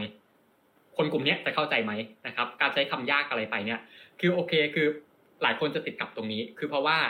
เรามีความรู้เรื่องนั้นอยู่แล้วอ่ะใช่ไหมคือเรารู้คำนี้อยู่แล้วเรารู้สึกว่าเออเขาน่าจะเข้าใจเหมือนเราอ่าใช่ถูกเรารู้สึกว่าเออเขาน่าจะเข้าใจเหมือนเราโอเคเราสมมติเราจบพี่จบเศรษฐศาสตร์มาอะไรเงี้ยคำว่าเงินเฟ้อคำเงินฝืดอะไรพี่รู้อยู่แล้วเออแล้วบางทีเนี่ยแหละหลายคนจะติดกับตรงนี้ว่าเออแบบคำเนี้ยคนทั่วไปมันเข้าใจอยู่แล้วแหละแต่ว่าพอคนไปอ่านจริงมันไม่เข้าใจนะคนที่แบบไม่มีความรู้เศรษฐศาสตร์มาก่อนเลยอ่ะอย่างอย่างตอนนั้นมีมันมีอยู่คำหนึ่งคำว่าวิกฤตซับไพรม์อ่ะน้องหลิวรู้ป่ะว่าคือคำว่าอะไรไอ้ใช่วิกฤตไอ้ช่วงปีสองพันเจ็ด สองพันแปดใช่ใช่ใช่ถูกถูกไอ้อย่างเงี้ยน้องหลิวยังรู้เออคือวิกฤตซับไพรม์เนี่ยพี่เขียนไปลงไปในบทความนึงคำเนี้ยวิกฤตซับไพรม์คราสิสเนี่ยแล้วพี่มีน้องในกองคนนึงที่ไม่ได้จบทางนี้เลยอ่ะไปจบทางทางแบบทางศิลปะอะไรเงี้ยมาอีดิทให้เขาถามพี่ว่าซับไพรม์คราสิสคืออะไรคะเอาเอาแล้วพี่ไปว่าพี่ใช้คำนี้ไม่ได้แหละเพราะว่าเนี่ยอย่างน้อยมีคนนึงที่ไม่เข้าใจแล้วเพราะฉะนั้นเนี่ยพี่ก็เลยเปลี่ยนไปใช้คำว่าวิกฤตแฮมเบอร์เกอร์ซึ่งคำนี้คนเก็ตมากกว่าอะไรเงี้ยแต่แต่ว่าถามว่าเก็ตเก็ตทุกคนไหมก็ไม่อีกใช่ไหมก็ต้องอธิบายไปอีกว่ามันคือวิกฤตเศรษฐกิจที่เกิดขึ้นในช่วงเวลาไหนเกิดที่ประเทศไหนก็ต้องอธิบายเพิ่มไปอีกนิดนึงเหมือนกันใช่ไหมครับอะไรอะไรอย่างเงี้ยเนี่ยแหละอันนี้คือตัวอย่างที่ว่าเออเราต้องสนใจคนอ่านของเราเสมอแล้ววิธีที่เราจะรู้ได้ไงว่าคำที่เราเขียนไปประโยคที่เราเขียนไปเนี่ยคนอ่านจะเข้าใจไหมเนี่ยง่ายๆเลยก็คือลองหาเพื่อนที่ว่าอาจจะไม่ได้จบทางเดียวกับเราอ่ะไม่ได้เรียนทางเดียวกับเราเนี่ยมาช่วยอ่านหน่อยนะครับอย่างวันโอวันอย่างเงี้ยเขาเราจะมีการสลับกันอีดิทให้ให้กันอยู่แล้วนะครับโอเคแต่ละคนก็จะจบต่างสายมาก็เอาละอันนี้ก็จะเป็นการเช็คอยู่ระดับหนึ่งแต่ถ้าสมมติว่าเราเป็นคนเขียนฟรีแลนซ์เราทำยังไงใช่ไหมครับก็เราอาจจะต้องลองหานี่แหละหาเพื่อนนะครับเพื่อนที่จบแบบต่างศาสตร์กับเราเลยอ่ะลองให้เขาอ่านว่าเขาอ่านแล้วเขาเข้าใจไหมอันนี้ก็จะเป็นวิธีการวิธีหนึ่งนะครับที่จะทำให้เรารู้ว่าเออสิ่งที่เราเขียนไปเนี่ยคนอ่านจะรู้เรื่องมากขนาดไหนนะครับแล้วก็อีกอย่างนึงที่ที่อยากเตือนไว้เลยก็คือพวกภาษาวิชาการเนี่ยนะครับอย่าอย่าติดอย่าใช้ได้ใช้ได้แต่ว่าถ้าจะใช้อ่ะต้องอธิบายด้วยนะครับว่าคำคำนี้คืออะไรหรือว่าบางทีถ้าเกิดว่าสมมติถ้าถ้ามันถ้ามันถ้ามันเลี่ยงได้ก็อาจจะเลี่ยงเนาะอาจจะใช้คำที่มันง่ายกว่านั้นหน่อยครับหรือถ้าเกิดจำเป็นต้องใช้จริงๆก็ต้องมีวิธีอธิบายให้มันง่ายนะครับว่าคำนี้เออคนทั่วไปจะเข้าใจมันได้ยังไงครับอืมโอเคค่ะขอบคุณสำหรับเทคนิคมากๆเลยค่ะซึ่งหนูรู้สึกว่าหลายหัวข้อในอาเซียนเนี่ยเออมันอาจจะมีบางเรื่องที่มันเอามาทำง่ายหรือว่ามันเอามาเขียนข่าวเอามาเล่าเรื่องได้ง่ายบางทีอาจจะเป็นเรื่องใกล้ตัวคนไทยดังนั้นเลยอยากถามพี่เบนว่าตั้งแต่ที่พี่เบนเนี่ยได้ทำข่าวเกี่ยวกับอาเซียนไม่ว่าจะผ่านทางพอดแคสต์หรือว่าไปสัมภาษณ์หรือว่าเขียนบทความลง เดอะ วัน โอ วัน เนี่ยพี่เบนคิดว่าประเด็นไหนเนี่ยที่น่าสนใจนะแต่ว่ามันเอามาเล่าเรื่องได้ยากที่สุดค่ะน่าสนใจแต่เราเล่าได้ยากคือใช่อย่างที่น้องลินบอกว่าประเด็นในอาเซียนอ่ะมันมีความน่าสนใจเยอะมากนะครับหลายเรื่องมันรีเลทกับคนไทยได้เยอะเลยแต่ถามว่าประเด็นไหนที่มันยากที่สุดเนี่ยพี่ว่าส่วนตัวพี่นะพี่ว่าเป็นประเด็นที่เกี่ยวกับศาสนา ยากสุดเพราะอะไรเพราะว่าอย่างสมมติถ้ามันเป็นประเด็นการเมืองอะไรเงี้ยแบบคือโอเคในอาเซียนอ่ะมันมีประเด็นต้องห้ามเยอะใช่ไหมไม่ว่าจะเป็นเรื่องเรื่องการเมืองเรื่องศาสนาก็เรื่องนึงเรื่องวัฒนธรรมความเชื่อก็เรื่องนึงอะไรเงี้ยแต่ถ้าเกิดสมมติมันเป็นเรื่องการเมืองเงี้ยสมมติเราอยู่ในไทยอ่ะสมมติเราเราเขียนวิจารณ์รัฐบาลประเทศประเทศอื่นรัฐบาลกัมพูชารัฐบาลฟิลิปปินส์แต่เราเขียนในไทยเป็นภาษาไทยอ่ะมันไม่มีใครทำอะไรเราใช่ไหมเออเพราะว่าโอเคมันเราเราเราอยู่นอกอาณาเขตเขาอ่ะเขามาทำอะไรเราไม่ได้ใช่ไหมครับแต่พอมันเป็นเรื่องศาสนาเงี้ยคือศาสนามันไร้พรมแดนใช่ไหมครับคือโอเคสมมติว่าเราเขียนถึงมาเลเซียเขียนถึงอินโดนีเซียก็จริงแหละแต่ว่าเราไปเขียนประเด็นอะไรบางอย่างที่มันเป็นเรื่องแบบสมมติศาสนาประจำชาติของเขาอ่ะซึ่งในประเทศไทยต้องอย่าลืมว่ามันก็มีคนนับถือศาสนานั้นด้วยนะครับไม่ว่าจะเป็นเนี่ยพุทธอิสลามอะไรก็ตามเนี่ยถ้าเกิดสมมติมันมีประเด็นศาสนาขึ้นมาเนี่ยมันเป็นอะไรที่มันเซนซิทีฟมากนะครับคือเพราะฉะนั้นเนี่ยไอการจะถ่ายทอดเรื่องนี้เนี่ยพี่ต้องคิดแล้วคิดอีกเลยนะว่าพี่จะนำเสนอยังไงไม่ให้มันมันเรียกว่าไม่ให้มันสุ่มเสี่ยงเกินไปนะครับคือแบบศาสนาพวกพวกความเชื่อพวกอะไรพวกเนี้ยเนี่ยพี่พี่ต้องคิดแบบละเอียดมากว่าพี่จะนำเสนอไหมแล้วถ้านำเสนอเนี่ยจะเล่ายังไงดีหรือจะใช้คำยังไงโดยการใช้คำก็สำคัญการที่การใช้คำที่มันต่างไปแค่คำเดียวอ่ะมันก็มีความหมายนะครับคือเนี่ยการทำเรื่องศาสนาพี่ว่าเป็นอะไรที่มันยากนะครับเพราะว่าเนี่ยแหละมันมันไร้พรมแดนแล้วก็มันมันสุ่มเสี่ยงกับการโดนถล่มค่อนข้างเยอะมากครับอันนี้เห็นด้วยเลยค่ะอย่างหนูเคยเห็นบทความเกี่ยวกับเรื่องเอออิสลามในอาเซียนนะคะแต่ตอนนั้นเหมือนคนเขียนเนี่ยเป็นนักวิชาการจีนแล้วเหมือนเขาอะใช้คำผิดเหมือนเหมือนตอนนั้นคนอ่านส่วนมากเขาตีความว่าเออเหมือนเขาตีเหมือนเหมือนคนอ่านเนี่ยเข้าใจว่าเขาอะต้องการจะสรุปเหมือนหรือว่าสเตอริโอไทป์ไปเลยว่าคนที่นับถืออิสลามเนี่ยหัวรุนแรงแน่นอนกูก็เลยโดนถล่มโดนคนมุสลิมในจีนถล่มยับเลยนั่นแหละอะไรอย่างนั้นแหละคือเนี่ยแหละอย่างที่อย่างที่พี่บอกว่าไอการใช้คำพูดกับประเด็นเรื่องศาสนาเป็นอะไรที่ต้องระวังมากเลยนะมันเซนซิทีฟคือต้องรัดกุมมากๆนี่แหละแค่สมมติสมมติเปลี่ยนไปแค่ตัวเชื่อมคำเดียวอ่ะก็มีผลแล้วจริงอะไรเงี้ยสมมติเราบอกว่าอ่ะคำว่าส่วนหนึ่งคำว่าทุกคนทั้งหมดเนี่ยก็เห็นไหมก็แตกต่างกันแล้วอ่ะเรื่องศาสนาเป็นอะไรที่แบบมันมันมันแทบจะโอ้โหแทบจะมันจะพูดยากมากอืมโอเคค่ะคราวนี้เราพอพูดถึงประเด็นเซนซิทีฟเนี่ยเอาจริงหนูว่านอกจากศาสนาหนูว่าตัวการเมืองเองก็ค่อนข้างเซนซิทีฟนะถึงแม้ว่าอ่าเราเขียนวิจารณ์รัฐบาลกัมพูชาวิจารณ์เอ่อรัฐบาลทหารหรือตักมาดอในเมียนมาเนี่ยเออยังคือโอกาสที่เราจะไปมีเรื่องกับเขามันก็ยากเพราะว่าเราไม่ได้เขียนในประเทศเขาเราเขียนในไทยแต่ถ้าแต่ด้วยความที่บางเรื่องเนี่ยมันอาจจะเป็นประเด็นที่แบบเออมันเป็นความสัมพันธ์ระหว่างประเทศนะอะไรอย่างเงี้ยอยากรู้ว่าพี่เป็นเวลาเขียนเวลาเราอ่ะสมมุติตอนนั้นเราอยากนำเสนอเรื่องรัฐประหารในเมียนมาอะไรอย่างเงี้ยเรามีวิธีนำเสนอยังไงคะเพื่อให้มันไม่กระทบต่อความสัมพันธ์ระหว่างประเทศหรือพยายามแบบเค้าเรียกว่าไงเนี่ยแก้ปัญหาในกรณีที่ผู้อ่านเนี่ยเอามาตีความผิดๆโอ้โหอันนี้นี่ยากนะคือเอาจริงถ้าเป็นเรื่องรัฐประหารพม่าพี่ว่ามันไม่ค่อยสมเสียนเท่าไหร่นะกับเรื่องความสัมพันธ์ระหว่างประเทศเนี่ย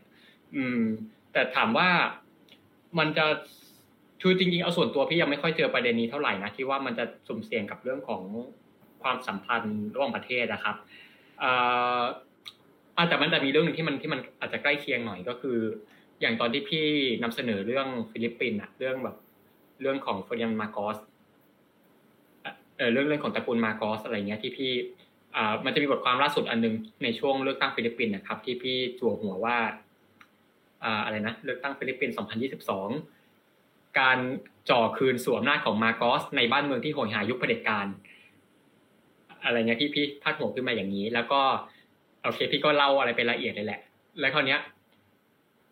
เล่าในภาษาไทยก็จริงอยู่แต่ว่ามันก็จะมีมันจะมีพวกมันจะมีคนที่เป็นแบบลูกครึ่งไทยฟิลิปปินส์อะไรเงี้ยเออที่แบบว่าเออเค้าเค้าชอบที่เค้าชอบมาโกสมากอะไรเงี้ยเออแล้วก็เค้าก็มาเห็นนั่นแหละเห็นพี่จั่วหัวแบบเนี้ยเออเค้าก็มีนะมีมาคอมเมนต์อะไรเงี้ยว่าแบบคนเขียนบทความนี้อคติกับมาโกสเกินไปอะไรเงี้ยอะไรอะไรประมาณนั้นเนี่ยแหละแต่อันนี้มันอาจจะไม่เชิงความสัมพันธ์ระหว่างประเทศเท่าไหร่เนาะแต่ว่านี่แหละมันก็จะมีคือคืออยากจะบอกอย่างนี้ว่าไอ้ความความคิดคนน่ะเป็นสิ่งที่เราเราห้ามไม่ได้นะครับคือมันมันจะมีนี่แหละมันจะมีความคิดที่ว่าเออเราเราเรานิยมชมชอบในชาติเรามีความชาตินิยมหรือว่าเรามีความชื่นชอบในตัวบุคคลบุคคลนี้ที่ว่าต่อให้เราเขียนถึงเรื่องนี้ยังไงเขียนถึงเขายังไงอ่ะใช่มั้ยต่อให้มันลบแบบลบนิดเดียวอ่ะก็จะมีคนมาด่าเราแหละว่าเราอคติอะไรเงี้ยสมมติเนี่ยเราเขียนถึงนักการเมืองคนเนี้ยแล้วเป็นนักการเมืองที่มีหลายคนชอบแต่เราเขียนในเชิงวิจารณ์ส่วนนึงอะไรเงี้ย เราเตรียมรับทัวร์เลยอ่ะเออใช่ไหมอะไรอะไรประมาณนี้เนี่ยอย่างที่พี่เห็นเรื่องมาเก๊านี่แหละคือโอเคมันแค่คนเดียวก็จริงแหละแต่ว่าเออมันก็สะท้อนได้ได้อย่างนึงอ่ะเนาะซึ่งแต่เอาเข้าจริงถ้าเกิดว่าสมมติเขาอ่านในในตัวบทความจริงๆอ่ะโอเคถึงแม้ในภาพรวมพี่จะบอกว่าเขาเป็นเผด็จการอะไรก็ตามเถอะแต่ว่าพี่ก็เล่าทั้งสองฝั่งนะอ่ะว่าทั้งฝั่งที่ไม่เอามาเก๊าคิดยังไงแล้วก็ฝั่งที่รักมาเก๊าเนี่ยเขามีความคิดยังไงถ้าไปอ่านบทความดูอ่ะพี่เล่าทั้งสองฝั่งเลยนะครับพี่ให้น้ำหนักแบบเท่าๆกันอืมอะไรเงี้ยคือเพราะฉะนั้นเนี่ยต้องพี่ต้องการจะสื่อว่าอะไรต้องการจะสื่อว่าโอเคในในในบางประเด็นที่มันอาจจะเซนซิทีฟหรือว่าเสี่ยงต่อการแบ่งฝักแบ่งฝ่ายเนี่ยนะครับเราจะเล่ายังไงเนี่ยคือก็ง่ายๆก็คือเล่าตามข้อเท็จจริงอ่ะสิ่งที่มันเกิดขึ้นเราเล่าตามข้อเท็จจริงโดยไม่บิดเบือนนะครับแล้วก็เล่าโดยให้น้ำหนักกับทั้งสองฝั่งอ่าโอเคคือโอเคโดยบทโดยบทสรุปสุดท้ายอ่ะเราอาจจะเอียงไปทางไหนบ้างอาจอาจจะมีบ้างนะครับอย่างโอเคอย่างบทความมาก็สมพี่อ่ะพี่ก็อาจจะเอ่ออาจจะมีการสรุปในตอนท้ายที่มันสื่อถึงว่าพี่ไม่ได้เห็นด้วยกับมาก็เท่าไหร่อะไรเงี้ยเออแต่ว่านั่นแหละก็สรุปแบบนั้นได้แต่ว่าก็ต้องอยู่บนพื้นฐานข้อเท็จจริงและก็อยู่บนพื้นฐานที่ว่าเออเราต้องให้น้ำหนักกับทั้งสองฝ่ายเนี่ยมีพื้นที่ที่มันเทียบเท่ากันนะครับอันนี้อันนี้คือหลักการโดยทั่วไปอืมโอเคค่ะแต่ด้วยความที่อาเซียนเนี่ยก็ถือว่าเป็นภูมิภาคนึงที่เอาจริงๆคือนอกจากในภายในอาจจะมีปัญหากันเองก็มีอาจจะมีตัวละครจากภายนอกได้เข้ามามีบทบาทบ้างโดยเฉพาะมหาอำนาจอย่างสหรัฐอเมริกาจีนหรือในโซน อี ยู ดังนั้นเนี่ยสมมุติในกรณีที่มันเกิดเค้าเรียกว่าอะไรเนี่ยปัญหาที่มันเค้าเรียกว่าเกิดประเด็นที่มีทั้งมหาอำนาจเข้ามายุ่งอย่างทะเลจีนใต้อะไรอย่างเงี้ยค่ะส่วนตัวพี่เป็นคิดว่าการนำเสนอข่าวในด้านเนี้ยแบบเราอยากเสนอให้เป็นกลางเนี่ยพี่ว่ามันมีความเป็นไปได้ไหมคะในท่ามกลางสังคมที่เขาเรียกว่าอะไรเดี๋ยวคือในความเห็นส่วนตัวหนูรู้สึกว่าตอนนี้สังคมไทยเวลาเรามองประเด็นอาเซียนที่มีมหาอำนาจเข้ามายุ่งเนี่ยคนส่วนมากจะมีการแยกข้างกันแหละเออว่าเราจะเชียร์จีนหรือเราจะเชียร์สหรัฐดีดังนั้นท่ามกลางที่แบบ public opinion น่ะมันค่อนข้าง polarize หรือค่อนข้างแบ่งขั้วพอสมควรการที่จะนำเสนอแบบเป็นกลางเนี่ยมีความเป็นไปได้ไหมคะแล้วพี่พี่เบนคิดว่าเออถ้าสมมุติเป็นไปได้เนี่ยเรามีวิธีในการนำเสนอประเด็นในแนวนี้ยังไงคะจริงๆไอเดียที่ว่ามันคล้ายกับอิชชูที่แล้วแหละที่ว่าเออมันจะกระทบความสัมพันธ์ระหว่างประเทศไหมอะไรเงี้ยพี่ว่าไอเดียคล้ายกันเออพี่เพิ่งนึกออกเดี๋ยวก่อนจะตอบคำถามข้อนี้นะคือถามว่าประเด็นไหนที่มันจะสุ่มเสี่ยงกับการกระทบความสัมพันธ์ระหว่างประเทศเนี่ยหนึ่งคือพวกประเด็นแบบความขัดแย้งระหว่างประเทศอย่างเช่นประเด็นชายแดนสมมติเรื่องข่าวพระวิหารอะไรเงี้ยแต่ว่าแต่ว่าของพี่พี่ยังไม่ได้เจอประเด็นนี้อะไรเท่าไหร่ไงพี่เลยอาจจะยังแนะนำไม่ได้ว่าถ้าเกิดว่าเจอเคสเนี้ยจะทำยังไงนะครับหรือว่าอาจจะเป็นประเด็นเอาง่ายๆแค่แบบสมมติว่ามีการถกเถียงกันว่าไอ้ของสิ่งเนี้ยเป็นของประเทศไหนอ่ะเอออะไรเงี้ยไอ้โขนเป็นของใครหรือว่าข้าวมันไก่เป็นของใครอะไรเงี้ยอันนี้อันนี้ก็เหตุผลนึงที่ที่มันก็สุ่มเสี่ยงเหมือนกันกับการนำเสนออะไรเงี้ยก็ยังยึดหลักเดิมเหมือนกันว่าถ้าเกิดสมมติต้องนำเสนอประเด็นเนี้ยก็คือว่าเอ่อนำเสนอตามข้อเท็จจริงนะครับโดยไม่บิดเบือนและก็นำเสนออย่างตรงไปตรงมาอืมคือประเด็นเหล่านี้เราอย่างที่พี่บอกครับคือเราห้ามความคิดคนไม่ได้คือคนน่ะมันมีการเอียงไปยังฝั่งใดฝั่งหนึ่งเป็นเรื่องปกติอยู่แล้วเออไม่ว่าเราจะเขียนยังไงเนี่ยมันก็จะมีคนจากทั้งสองฝั่งอ่ะที่ว่าไม่เห็นด้วยกับเรามันเป็นไปได้อยู่แล้วนะครับแต่ว่าสิ่งที่เราทำหน้าที่ของเราให้ดีที่สุดได้เนี่ยก็คือว่าอ่ะการนำเสนอโดยที่ใช้ข้อเท็จจริงล้วนนะครับแล้วก็ไม่บิดเบือนคืออยู่บนพื้นฐานของข้อเท็จจริงแล้วก็พยายามให้พื้นที่กับแต่ละด้านอ่ะทั้งสองด้านให้ให้เทียบเท่ากันให้ได้มากที่สุดนะครับแล้วก็อีกอย่างนึงเนี่ยการที่เรานำเสนอเรื่องเหล่านั้นบนข้อเท็จจริงเนี่ยนะครับมันทำให้สมมติเวลาคนเขาจะมาแย้งเราอ่ะเออมันมันจะยากใช่มั้ยเพราะว่าเนี่ยเราก็บอกได้ว่าเนี่ยเราอ้างอิงตรงนี้มาเออหรือว่าเราไม่ได้พูดเองนะเนี่ยคนนี้เขาพูดเราไม่ได้พูดเราเอาเอามาเล่าเฉยๆนะครับนี่แหละเราเอาข้อเท็จจริงมาคุยกันนะครับเพราะฉะนั้นถ้าเกิดว่าสมมติคุณจะมาแย้งอ่ะคุณก็จะต้องเอาข้อเท็จจริงมาแย้งเหมือนกันไม่ใช่คุณมโนขึ้นมาอ่ะใช่มั้ยไม่ใช่คุณมโนขึ้นมาหรือไม่ใช่คุณแบบเอ่ออ่านแค่หัวข้อแล้วจะมาด่าเราอย่างเงี้ยถ้าเกิดว่าคุณจะมาขัดง้างเราคุณจะมาขัดแย้งเราอ่ะคุณจะต้องเอาอ้างอิงมาชนของมาชนกับเราเหมือนกันอะไรอย่างเงี้ยครับเนี่ยเพราะฉะนั้นถ้าพี่ให้พี่สรุปเลยหลักๆก็คือว่าเนี่ยพยายามยืนอยู่บนพื้น พื้นฐานของข้อเท็จจริงที่สุดนะครับแล้วก็ไอ้ความจริงเนี่ยแหละมันจะเป็นสิ่งที่มันปกป้องเราแต่ถ้าเกิดสมมติว่ามันเป็นสิ่งที่ว่าสมมติว่าเราเราผิดพลาดจริงๆนะสมมติว่าเราโอเคเราอาจจะอ้างอิงนู่นนั่นอิงนี่แล้วแต่ว่าเราอาจจะพลาดอะไรบางอย่างไปนะครับบางทีเราอาจจะข้อมูลอาจจะไม่อัปเดตอะไรเงี้ยแล้วเขามาตำหนิเราเขามาแย้งเราอันนี้เราต้องรับฟังนะครับเออนะครับคือพี่จะบอกเสมอกับทุกคนว่าความเห็นต่อบทความของเราบนโลกอินเทอร์เน็ตเนี่ยมันจะมีสองแบบคือหนึ่งเป็นความเห็นที่ไม่สร้างสรรค์อ่ะอาจจะเป็น ไอ โอ อะไร ไอ โอ สองคือไม่ใช่ ไอ โอ แต่ว่าฉันมีอคติฉันขอด่าแกไว้ก่อนนะครับฉันอ่านบทฉันอ่านบทอ่าบทความฉันยังไม่ได้อ่านฉันอ่านหัวข้อฉันขอด่าไว้ก่อนอะไรอย่างเงี้ยอันนี้คือไม่สร้างสรรค์ไม่ต้องไปสนใจนะครับซึ่งเราอาจจะเจอได้เยอะมากในในการทำคอนเทนต์พวกนี้แหละพวกอ่าอาจจะที่มันแบ่งแบ่งพวกแบ่งข้างจีนสหรัฐพวกอ่าคอนเทนต์ที่มันอ่าเรียกว่าอะไรนะแบบการเมืองอะไรเงี้ยเราเจออยู่แล้วครับกับคอนเทนต์แบบที่สองอ่ะอ่าคอมเมนต์แบบที่สองคือคอมเมนต์ที่สร้างสรรค์ก็คือว่าโอเคเราผิดจริงแล้วคนมาคอมเมนต์บอกว่าเราผิดโอเคหรือว่าโอเคเราอาจจะไม่ผิดแต่ว่าคนมามีความเห็นแย้งซึ่งเขาความเห็นของเขาเนี่ยมันเป็นเหตุเป็นผลเหมือนกันหรือว่ามันมีอ้างอิงที่มันเชื่อถือได้เหมือนกันเอออันนี้ก็ต้องรับฟังเขานะครับมันมีสองแบบอย่างนี้อืมโอเคค่ะอันนี้อยากถามเพิ่มเติมในกรณีการนำเสนอความจริงหรือว่าการเอาแฟกต์มาอ้างอิงคือเหมือนเป็นที่เหมือนพวกเราก็รู้กันทั่วไปว่าแบบการทำสื่อเนี่ยเรื่องแฟกต์เนี่ยสำคัญมากๆแต่คราวนี้มันอาจจะมีบางประเด็นเนี่ยที่แฟกต์เองหมายถึงสิ่งที่เรารู้สึกว่าเออมันอาจจะเป็นข้อเท็จจริงนะแต่ว่ามันยังไงดีมันยังพิสูจน์ไม่ได้อะไรอย่างเงี้ยค่ะหนูจะยกตัวอย่างไงดีให้เขาจะอย่างสมมติเราเราเราอาจจะวิจารณ์เรื่องกรณีเอ่อรถรถไฟรถไฟรถไฟจีนลาวอะไรอย่างเงี้ยอย่างที่หลายคนอาจจะแบบเออคิดว่าเฮ้ยนี่มันเป็นกับดักนี่แน่ๆอะไรเงี้ยทั้งที่เราก็ยังไม่รู้แฟกต์หรือเราไม่รู้ว่าจริงๆเขามีการดีลอะไรกันไงสมมุติเราอยากนำเสนอประเด็นแนวๆนี้เนี่ยเออพี่เบนคิดว่าควรจะทำยังไงคะควรจะนำเสนอเรื่องยังไงที่ยังไงเดี๋ยวให้ดูมีความเป็นกลางแล้วก็ไม่เป็นการบิดเบือนจนเกินไปอ่ะโอเคก็ถ้าง่ายๆก็คือว่าอ่าอ่ะสมสมมติว่าสมมตินะสมมติเป็นประเด็นที่เกี่ยวข้องกับความขัดแย้งระหว่างสองอะไรสักอย่างสองฝ่ายอ่ะสมมติว่าจีนสหรัฐอะไรเงี้ยวิธีการของเราก็คือว่าเราต้องไปดูทั้งสื่อฝั่งจีนแล้วก็ฝั่งสหรัฐว่าเขาพูดถึงเหตุการณ์นี้ยังไงในเหตุการณ์เดียวกันเนี่ยฝั่งสหรัฐเขาเอ่อเขาวิจารณ์เรื่องนี้ยังไงพูดถึงเรื่องนี้ยังไงฝั่งจีนพวกสื่อทางการจีนนะครับ Global Times ซินหัวอะไรเงี้ยเขาเสนอความคิดยังไงอะไรเงี้ยแล้วเราเราก็พยายามเอาเนี่ยแหละเอาเอาความเห็นความคิดจากทั้งสองฝั่งอ่ะนะครับเอามาใส่ในคอนเทนต์ของเราว่าโอเคฝั่งนี้เขาพูดอย่างนี้ฝั่งนี้เขาไม่คิดอย่างนี้นะเขามองอย่างนี้นะครับอันนี้อันนี้คือหลักการง่ายๆนะครับก็คือเนี่ยคือแต่นี้ก็จะมีปัญหาสำคัญอย่างหนึ่งว่าคือทุกวันนี้สื่อที่เรารับอะครับส่วนมากก็จะเป็นสื่อทางฝั่งตะวันตกซะส่วนใหญ่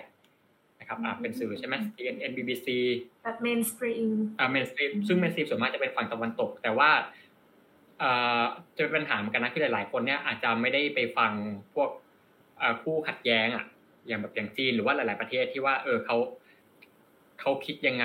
หรือว่าข้อข้อเท็จจริงในฝั่งเขาเป็นยังไงนะครับซึ่งอันนี้ก็จะเสนอว่าโอเคนอกจากจะฟังในสื่อเมนสตรีมแล้วเนี่ยอาจจะต้องลองดูพวกเนี่ยพวกสื่อท้องถิ่นหรือว่าสื่อทางการของเขาด้วยว่าเขามีข้อโต้แย้งอะไรยังไงนะครับแต่ว่า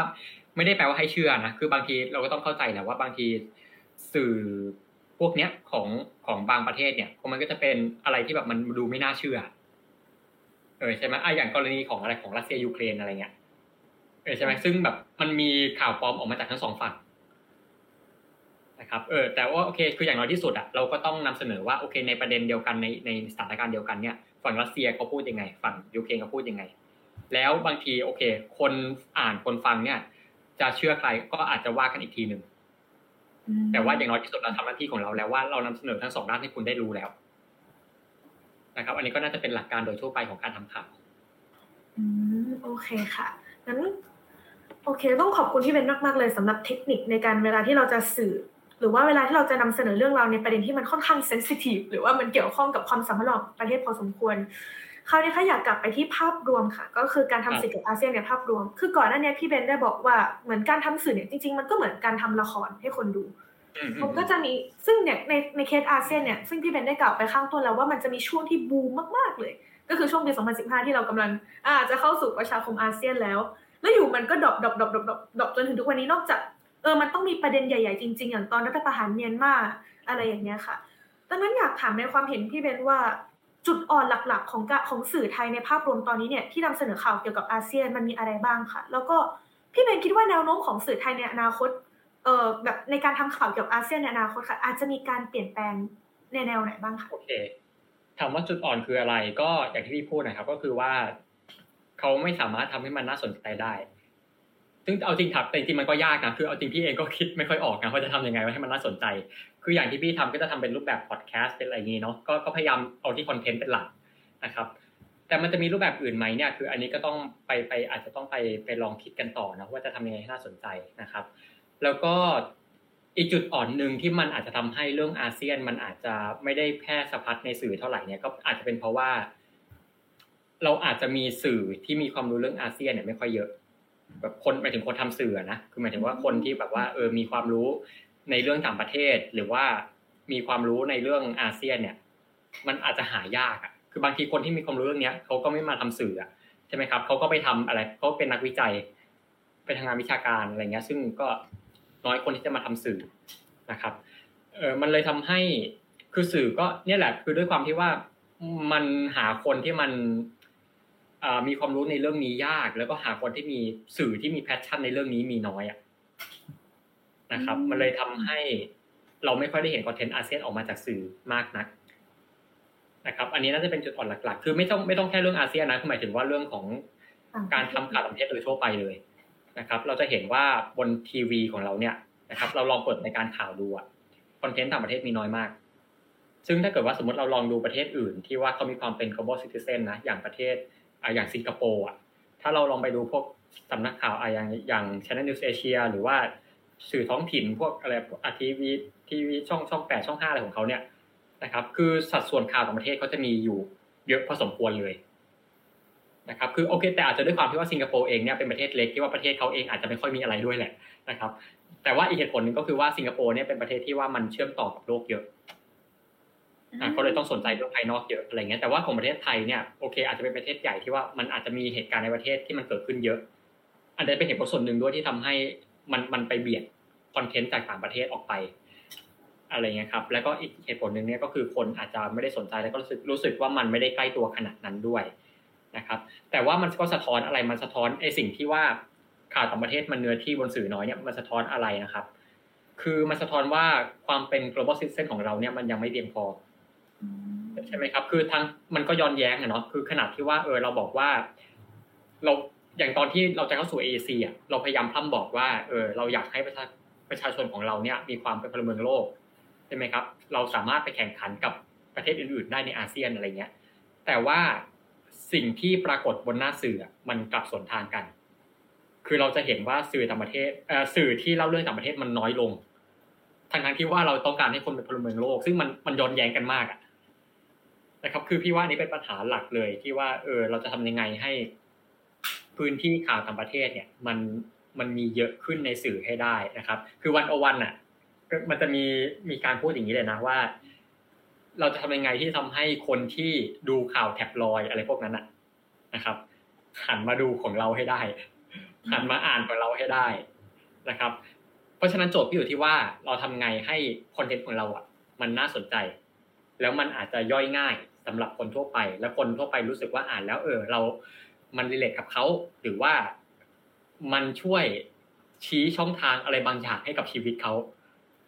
นะครับตรงนี้ก็น่าจะเป็นโจทย์หนึ่งที่สื่อไทยจะต้องลองไปคิดดูนะครับกับเรื่องของการนำเสนอข่าวต่างประเทศแล้วก็คำถามที่สองที่น้องหลินถามเนาะก็คือว่าแล้วจะเห็นแนวโน้มการเปลี่ยนแปลงไหมนะครับเออเราอาจจะเห็นการนำเสนอข่าวเรื่องอาเซียนหรือว่าข่าวต่างประเทศเยอะขึ้นไหมพี่บอกตามตรงว่าพี่ยังไม่เห็นแนวโน้มง่ายๆเลยพี่พี่ไม่เห็นอนาคตเท่าไหร่เลยพี่พี่ไม่เห็นแนวโน้มอันใกล้เลยว่าสื่อไทยจะนำเสนอเรื่องนี้เยอะขึ้นนะครับแต่เขาจะนำเสนอเยอะขึ้นต่อเมื่ออะไรก็ต่อเมื่อว่ามันมีเหตุการณ์อะไรบางอย่างที่คนสนใจอ่ะสมมติสมมตินะสมมติสมมติมันเกิดสงครามโลกอะไรเงี้ยโหแบบพี่ว่านั่นแหละสื่อต่างประเทศจะเนื้อไอข่าวต่างประเทศจะเนื้อหอมทันที เหมือนเคสรัสเซียยูเครนใช่ไหมคะอะไรอย่างนั้นอะไรอย่างนั้นหรือว่าแบบอย่างตอนเกิดโควิดเงี้ยเออก็ก็เรื่องนึงนะครับเอ่อหรือว่าคือหลักๆพี่ว่ามันจะขึ้นอยู่กับกระแสสังคมว่ากระแสสังคมสนใจเรื่องอะไรด้วยในช่วงเวลานั้นๆถ้ากระแสสังคมรู้สึกว่าอยากเห็นคอนเทนต์ต่างประเทศเยอะขึ้นอยากเห็นข่าวต่างประเทศเยอะขึ้นอยากเห็นหรืออยากรับรู้เรื่องนี้เยอะขึ้นเนี่ยสุดท้ายแล้วสื่อก็ต้องสนองอ่ะอืมคือพี่ว่าสุดท้ายแล้วมันอยู่ที่ว่าฝั่งดีมานด์นั่นแหละคือคนดูอ่ะคนอ่านคนเสพอ่ะจะสนใจประเด็นต่างประเทศมากขนาดไหนอันนี้คือตัวหลักเลยหรือถามว่าถ้าเกิดว่าเราจะให้สื่อเราจะเห็นสื่อมาทำประเด็นเรื่องอาเซียนเยอะขึ้นต่อเมื่ออะไรนะครับก็ต่อเมื่อว่าสมมติตอนนี้เราเข้าสู่ เอ ซี แล้วใช่ป่ะแต่สมมติว่าอีกกี่ปีข้างหน้ามันจะยกระดับไปอีกขั้นหนึ่งอะสมมติว่าคืออาเซียนมีสามเสาใช่ป่ะใช่เราเพิ่งมี เอ ซี เสาเดียวแล้วสมมติว่าถึงจุดนึงสมมติว่าเราก็ต้องเข้าประชาคมอะไรประชาคมการเมืองประชาคมสังคม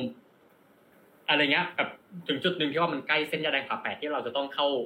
ยกระดับการรวมตัวอีกขั้นหนึ่งแล้วอ่ะพี่ว่านั่นแหละมันจะมาอีกครั้งหนึ่งเออแบบว่าไอ้แบบถึงจุดนี้แล้วเอ้ย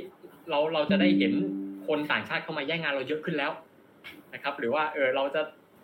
เอออะไรอย่างเงี้ยแหละเราจะเห็นการเคลื่อนย้ายของคนเยอะขึ้นเราจะอ่าการเมืองเราจะผูกพันสังคมจะผูกพันกันมากขึ้นนะครับนั่นนั่นแหละจะเป็นจุดที่ทำให้เขาสนใจนำเสนอเรื่องอาเซียนเยอะขึ้นอืมโอเคค่ะต้องขอบคุณที่เบนมากๆเลยนะคะสำหรับที่มาแชร์ประสบการณ์เกี่ยวกับการทำข่าวเกี่ยวกับอาเซียนรวมทั้งเทคนิคในการนำเสนออาเซียนให้น่าสนใจค่ะซึ่งช่วงต่อไปนะคะก็จะเป็นช่วงถามตอบจากคำถามของผู้ชมทางบ้านแล้วก็สมาชิกใน The Young Seeker Thailand นะคะซึ่งสมาชิกของเราเนี่ยก็ได้หลังจากได้ฟังเนี่ยก็ได้เตรียมคำถามมาส่วนนึงค่ะก็คำถามแรกนะคะคือมีน้องคนนึงเขาถามว่าด้วยความที่พี่เบนเนี่ยเหมือนเมื่อกี้เหมือนก่อนหน้านี้ก็บอกไปว่าคนไทยเนี่ยเวลาจะสนใจเรื่องต่างประเทศจะมันจะเป็นกระแสใช่มั้ยคะแบบมันต้องมีประเด็นใหญ่ๆขึ้นมามันถึงจะคนจะมาสนใจซึ่งคราวนี้น้องเขาเหมือนเหมือนเขาก็มองว่า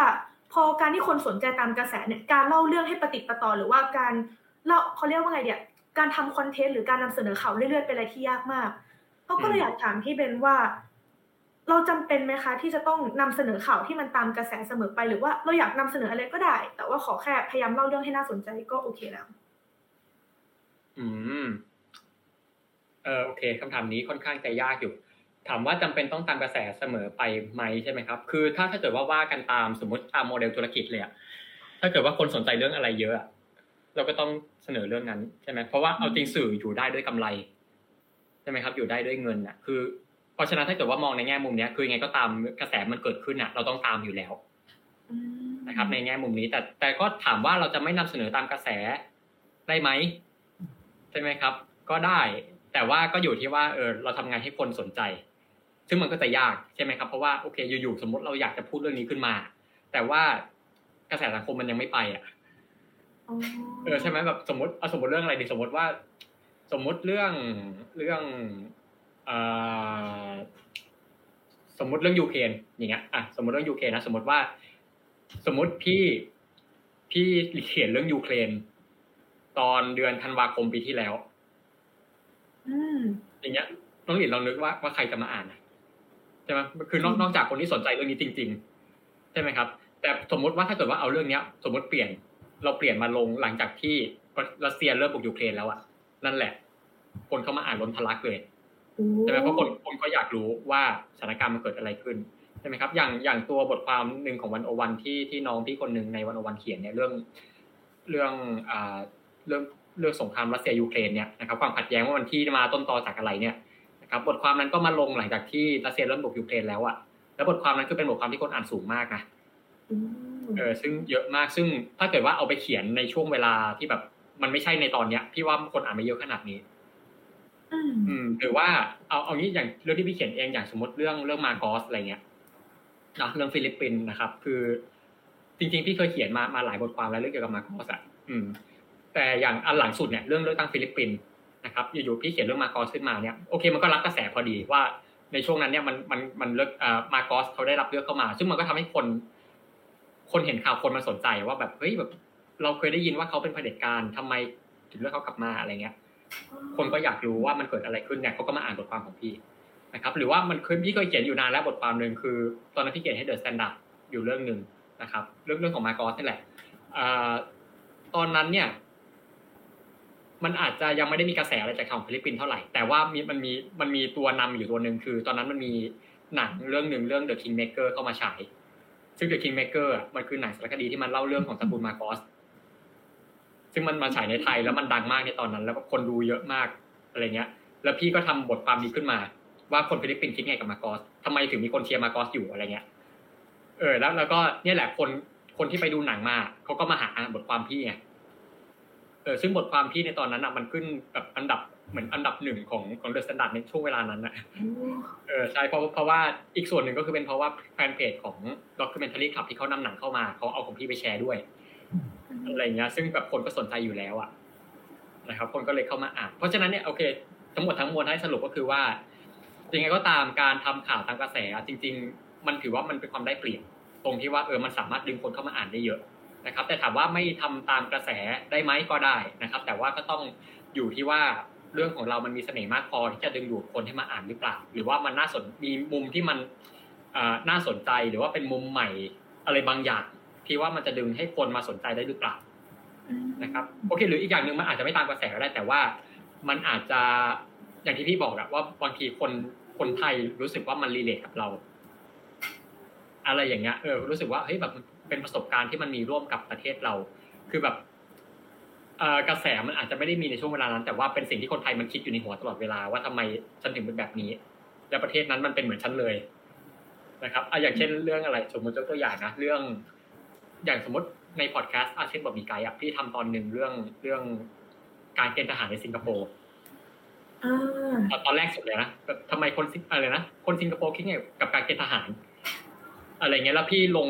พอดแคสต์ตัวเนี้ยในเดือนเมษายนซึ่งเป็นเดือนที่ประเทศไทยเกณฑ์ทหารพอดีอะไรเงี้ยครับซึ่งนั่นแหละมันก็พี่ก็เลยรู้สึกว่าเออมันก็ทำให้คนไทยสนใจว่าเฮ้ยแบบประเทศไทยเรามีการเถียงแบบเนี้ยแล้วสิงคโปร์เขาเถียงเรื่องนี้ยังไง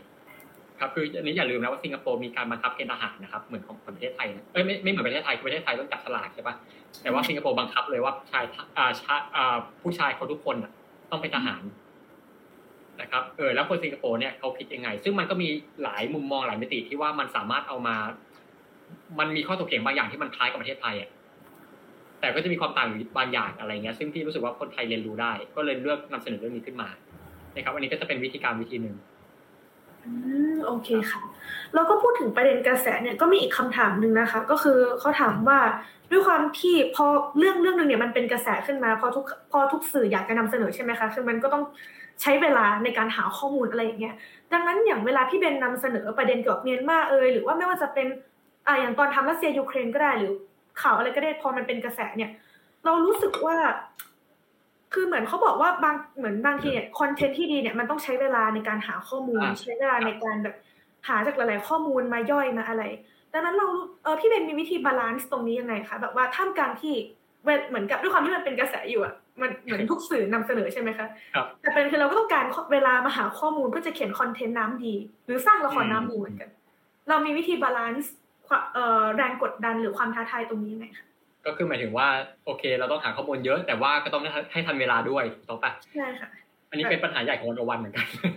ว่าคือวันโอวันเนี่ยคือถ้าถ้าน้องหลินน่าจะเคยอ่านเยอะแล้วคือแบบบทความของเราเนี่ยมันมันขาดเยอะมากแต่ว่าเออมันรีเสิร์ชมาเยอะมากอ้างอิงนู่นอ้างอิงเยอะมากอะไรเงี้ย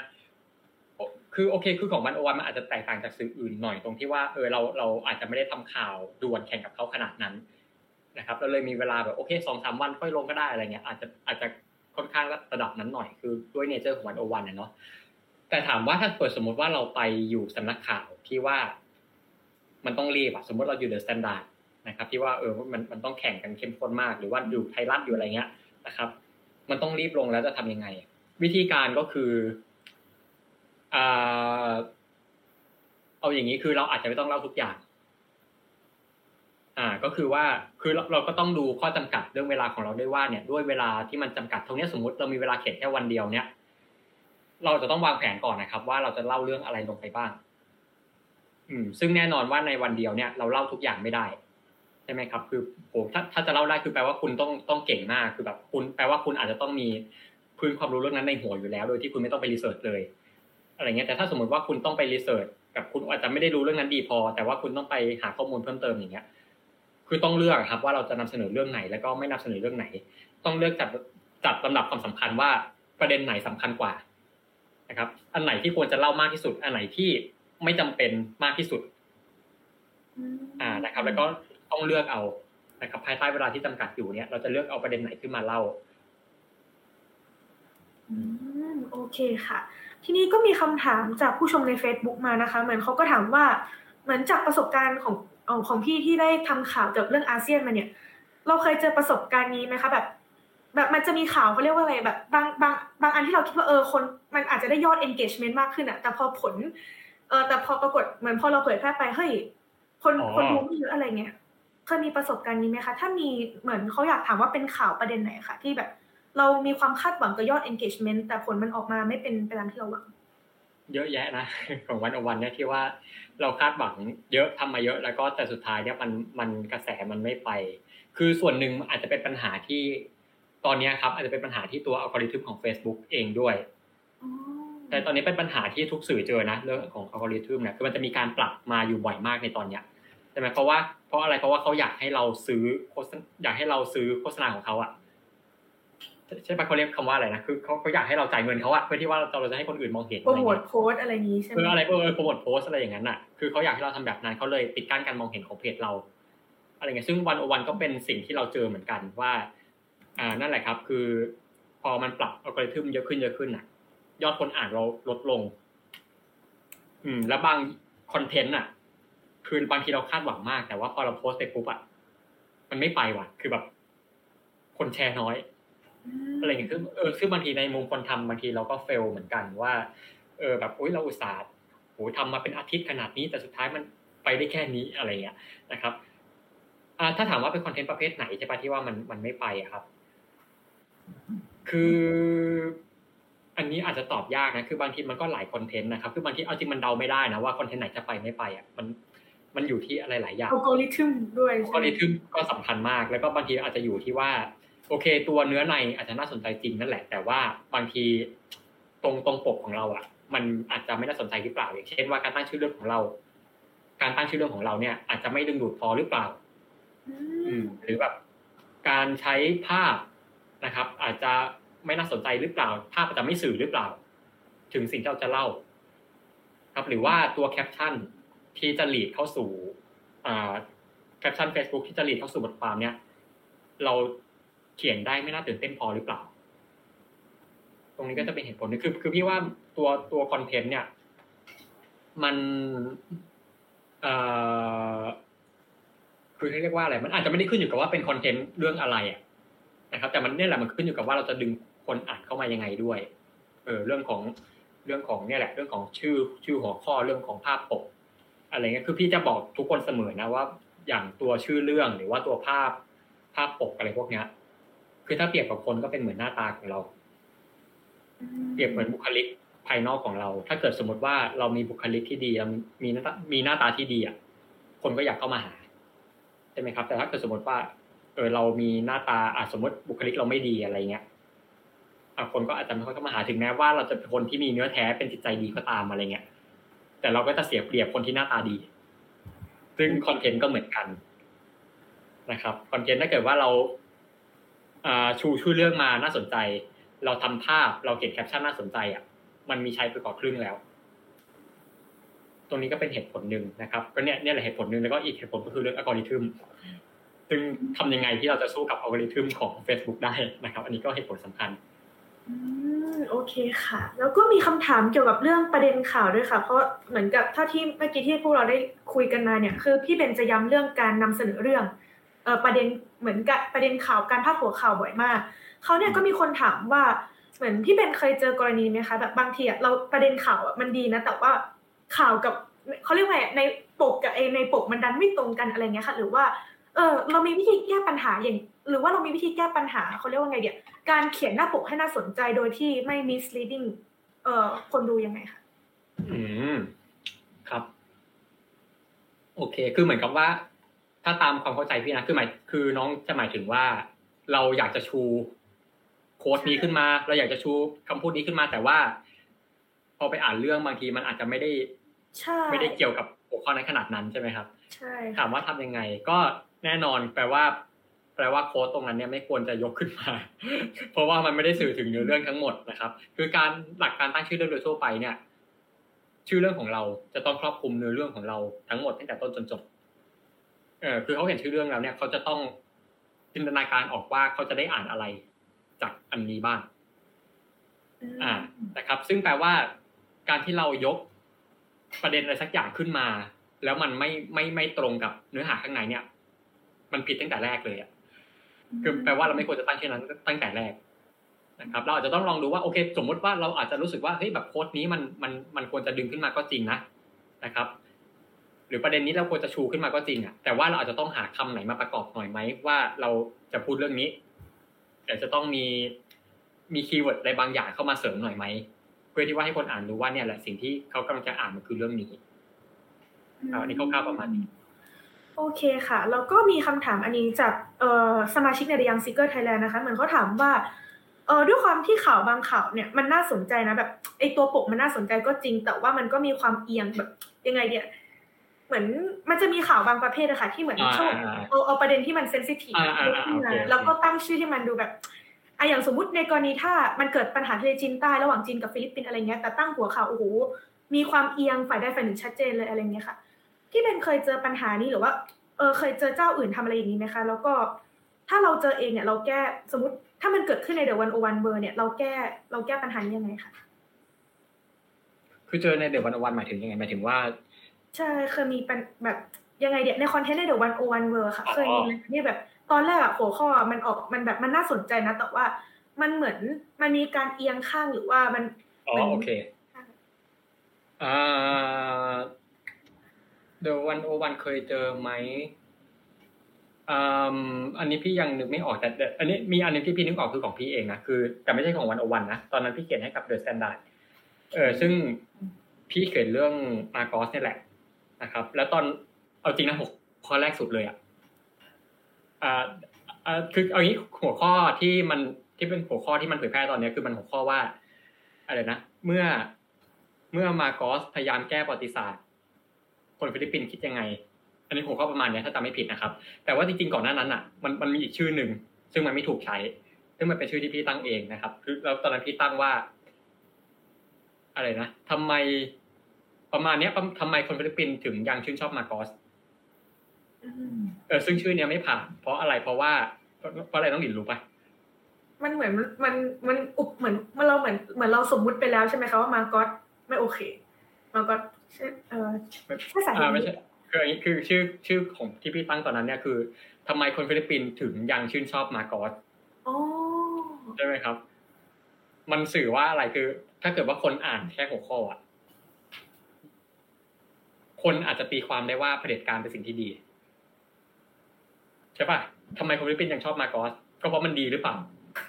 เฮ้ยแบบถ้าคนอ่านแค่เนี้ยเราโดยที่ไม่อ่านไส้ในเนื้อหาคนจะเนี่ยแหละมันมิสลีดแล้วว่าคนจะตีความแบบนี้ว่าเนี่ยแหละเฮ้ยแบบดูคนฟิลิปปินส์สิเขายังชื่นชอบเผด็จการเลยอ่ะเออเดอะสนัดท่านจะสื่ออย่างนี้หรือเปล่าอะไรเงี้ยอ๋อแล้วเนี่ยเห็นไหมมันเซนซิทีฟมากใช่ไหมครับก็เลยพี่ก็ต้องเปลี่ยนให้หัวข้อมันกลางขึ้นเป็นบอกว่าเนี่ยแหละคนฟิลิปปินส์คิดยังไงกับมาโกสนั่นแหละเนี่ยเห็นไหมที่อย่างที่บอกว่าแค่คำไม่กี่คำมันก็เปลี่ยนแล้วอ่ะอืมเออนะครับเนี่ยอันนี้คือตัวอย่างนึงที่พี่เจอกับตัวพี่เองนะครับแล้วก็ถามว่าเคยเจอกับสื่ออื่นไหมเยอะแยะครับไม่ต้องเล่าเลยเยอะเยอะแยะมากแต่ว่าถ้าเกิดว่าเราอ่านต้องมีวิจารณญาณเนาะคืออย่าอ่านแค่หัวข้อนะครับก็ไปอ่านในไส้ในด้วยคือโอเคบางสื่อเนี่ยเขาเอียงข้างโดยชัดเจนอยู่แล้วอ่ะ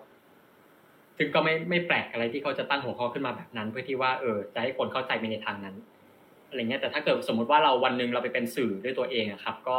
อย่าทำแบบนั้นนะครับคือเออก็พยายามอ่านั่นแหละก็พยายามตั้งชื่อหัวข้อที่มันครอบคลุมเนื้อหาทั้งหมดเนาะโดยที่ว่าเออมันอาจจะไม่มิสลีดไปด้านใดด้านหนึ่งนะครับต้องเราต้องระวังความเซนซิทีฟในตรงนี้นะครับอืมโอเคค่ะส่วนคำถามต่อไปนะคะก็จะเป็นเออมันก็จะค่อนข้างเกี่ยวข้องกับเรื่องกระแสอะไรอย่างเงี้ยค่ะคือเหมือนเขาถามว่าเออแป๊บนึงนะคะ ก็คือด้วยความที่เดี๋ยวนี้เนี่ยสื่อไทยหลายเจ้ามักจะชอบเหมือนเขียนข่าวตามกระแสอะไรอย่างเงี้ยเหมือนโดยเฉพาะเรื่องอาเซียนที่โดยเฉพาะเรื่องอาเซียนเนี่ยเหมือนพอกระแสมาทีนึงโอ้โหผุดกันมาเยอะเลยดังนั้นเนี่ยเขาถามว่ามันมีความเป็นไปได้ไหมคะที่เราจะเขียนให้มันเออด้วยความด้วยความที่คนไทยเหมือนเขาถามว่าด้วยความที่คนไทยเนี่ยจะไม่ชอบอ่านอะไรเยอะๆไม่ชอบอ่านอะไรเยอะๆแต่ก่อนหน้านี้เนี่ยพี่เบนย้ำว่าสมมุติถ้าเราเขียนประเด็นเซนซิทีฟเนี่ยเราต้องพยายามนำเสนอข้อมูลทั้งของสองฝ่ายอ๋อใช่ซึ่งประเด็นคือพอเราเอาข้อมูลหลายฝ่ายเนี่ยมารวมเข้าด้วยกันในแพลตฟอร์มนึงเนี่ยเออมันอาจจะทำให้แบบแมสเสจของเรามันจะดูเยอะอะไรไปอย่างนี้หรือเปล่าดังนั้นเขาก็เลยถามว่าเราจัดการกับปัญหาอย่างเอ่อปัญหาตรงนี้ไงคะในกรณีที่เราอยากนำเสนอข้อมูลให้รอบด้านนะแต่ว่าด้วยความที่คนส่วนมากเนี่ยไม่ชอบอ่านเรื่องเครียดแล้วก็ไม่ชอบอ่านอะไรที่มันเยอะๆอะไรอย่างเงี้ยค่ะโอเคคือถามว่านำเสนอรอบด้านมันแปลว่าต้องยาวเสมอไปไหมอ่ะพี่ว่ามันมันไม่เสมอไปนะนะครับมันมันไม่มันไม่ได้แปลว่าเรานำเสนอบทความนำเสนอความเห็นจากทุกด้านแล้วแปลว่าบทความจะยาวพี่ว่ามันไม่ใช่เสมอไปมันอยู่ที่ว่าเราจะจัดการเรียบเรียงมันยังไงนะครับเออมันมีวิธีของมันซึ่งอันนี้อาจจะต้องอาศัยทักษะอาจจะต้องอาศัยการฝึกฝนเนาะ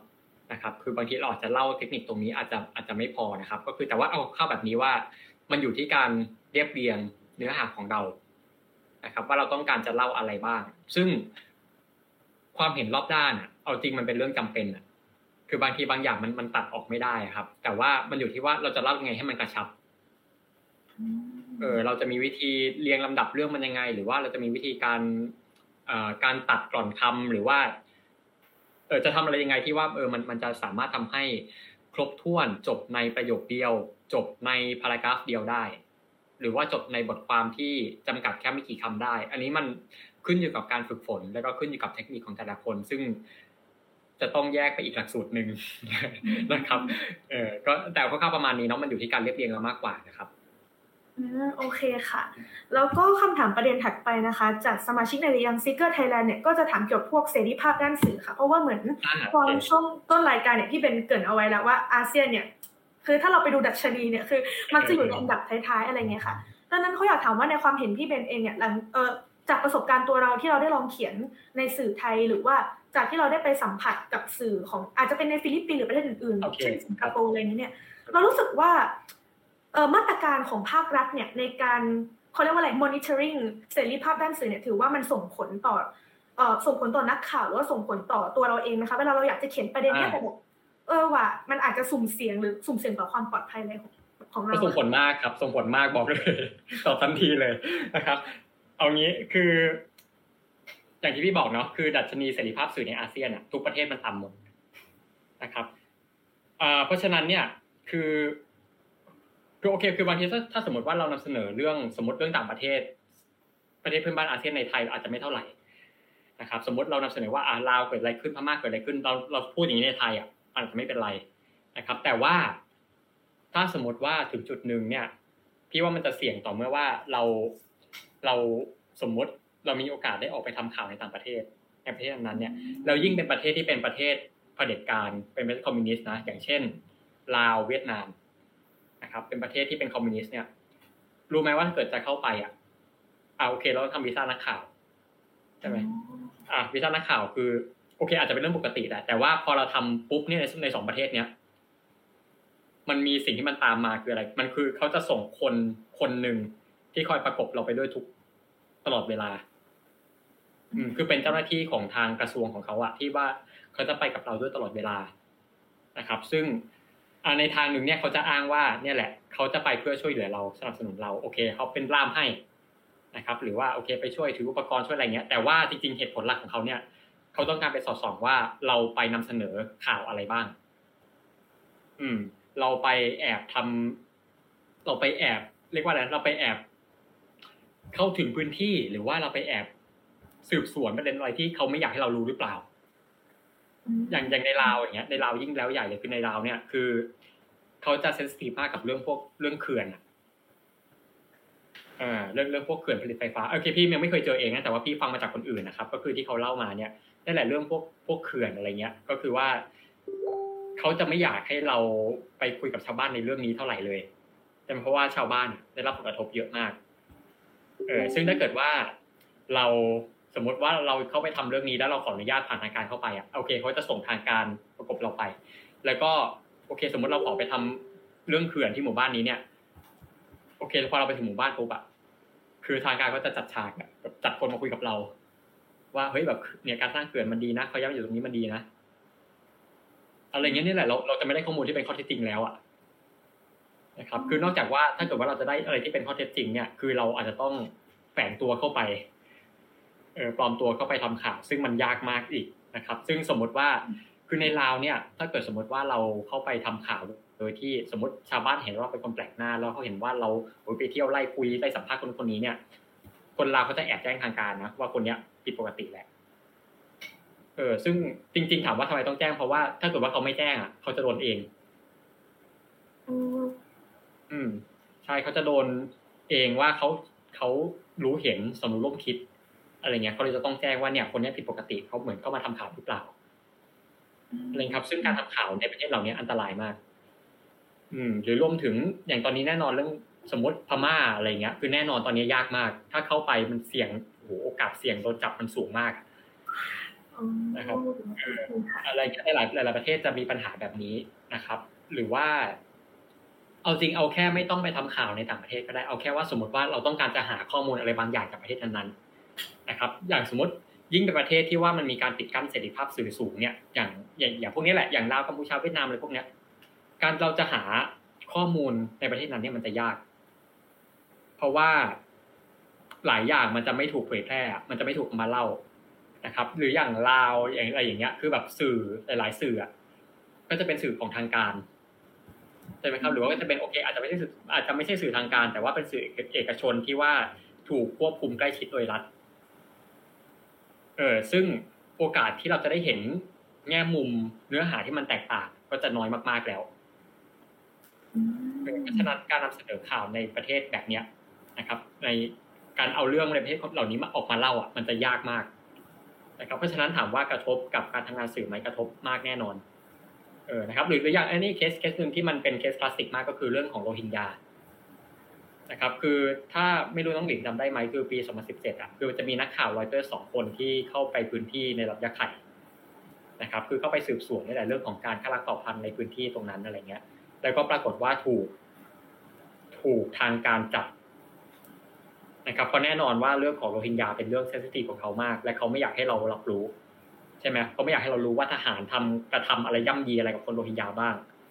นักข่าวสองคนนี้ก็เลยถูกจับแล้วก็อยู่ในคุกอินเสงนานเป็นเป็นปีเลยกว่าจะได้รับการปล่อยตัวออกมานะครับนี่แหละอันนี้คือความยากลำบากของการทำข่าวในประเทศอาเซียนนะครับโอเคค่ะก่อนจะไปคำถามสุดท้ายนะคะก็จริงๆหนูสงสัยเรื่องนึงเกี่ยวกับวีซ่านักข่าวอะไรอย่างเงี้ยค่ะอย่างเท่าที่พี่เบนรู้มาเนี่ยอย่างสมมุติถ้าเราอยากทำสมมุติเราจะไปทำข่าวในลาวหรือกัมพูชาหรือว่า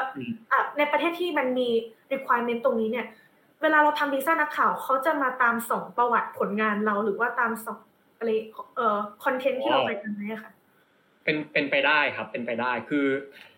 ถ้าโดยส่วนมากที่พี่เคยเจอนะคือการทำวีซ่านักข่าวอ่ะมันจะมีการให้เราส่งแบบตัวอย่างผลงานเราไปด้วยอ่ะเออโอเคอย่างอย่างถ้าเออจริงคือในอาเซียนน่ะพี่ยังไม่เคยขอวีซ่านักข่าวแต่ว่าพี่เคยขอในประเทศอื่นอย่างอย่างในบังคลาเทศตอนนั้นพี่ไปทำข่าวเรื่องแคมป์โรฮิงญาในบังคลาเทศนะครับเออไปกับสำนักข่าวญี่ปุ่นซึ่งตอนนั้นเจ้านายพี่ที่เป็นคนญี่ปุ่นน่ะเขาเคยเข้าไปแล้วครั้งนึง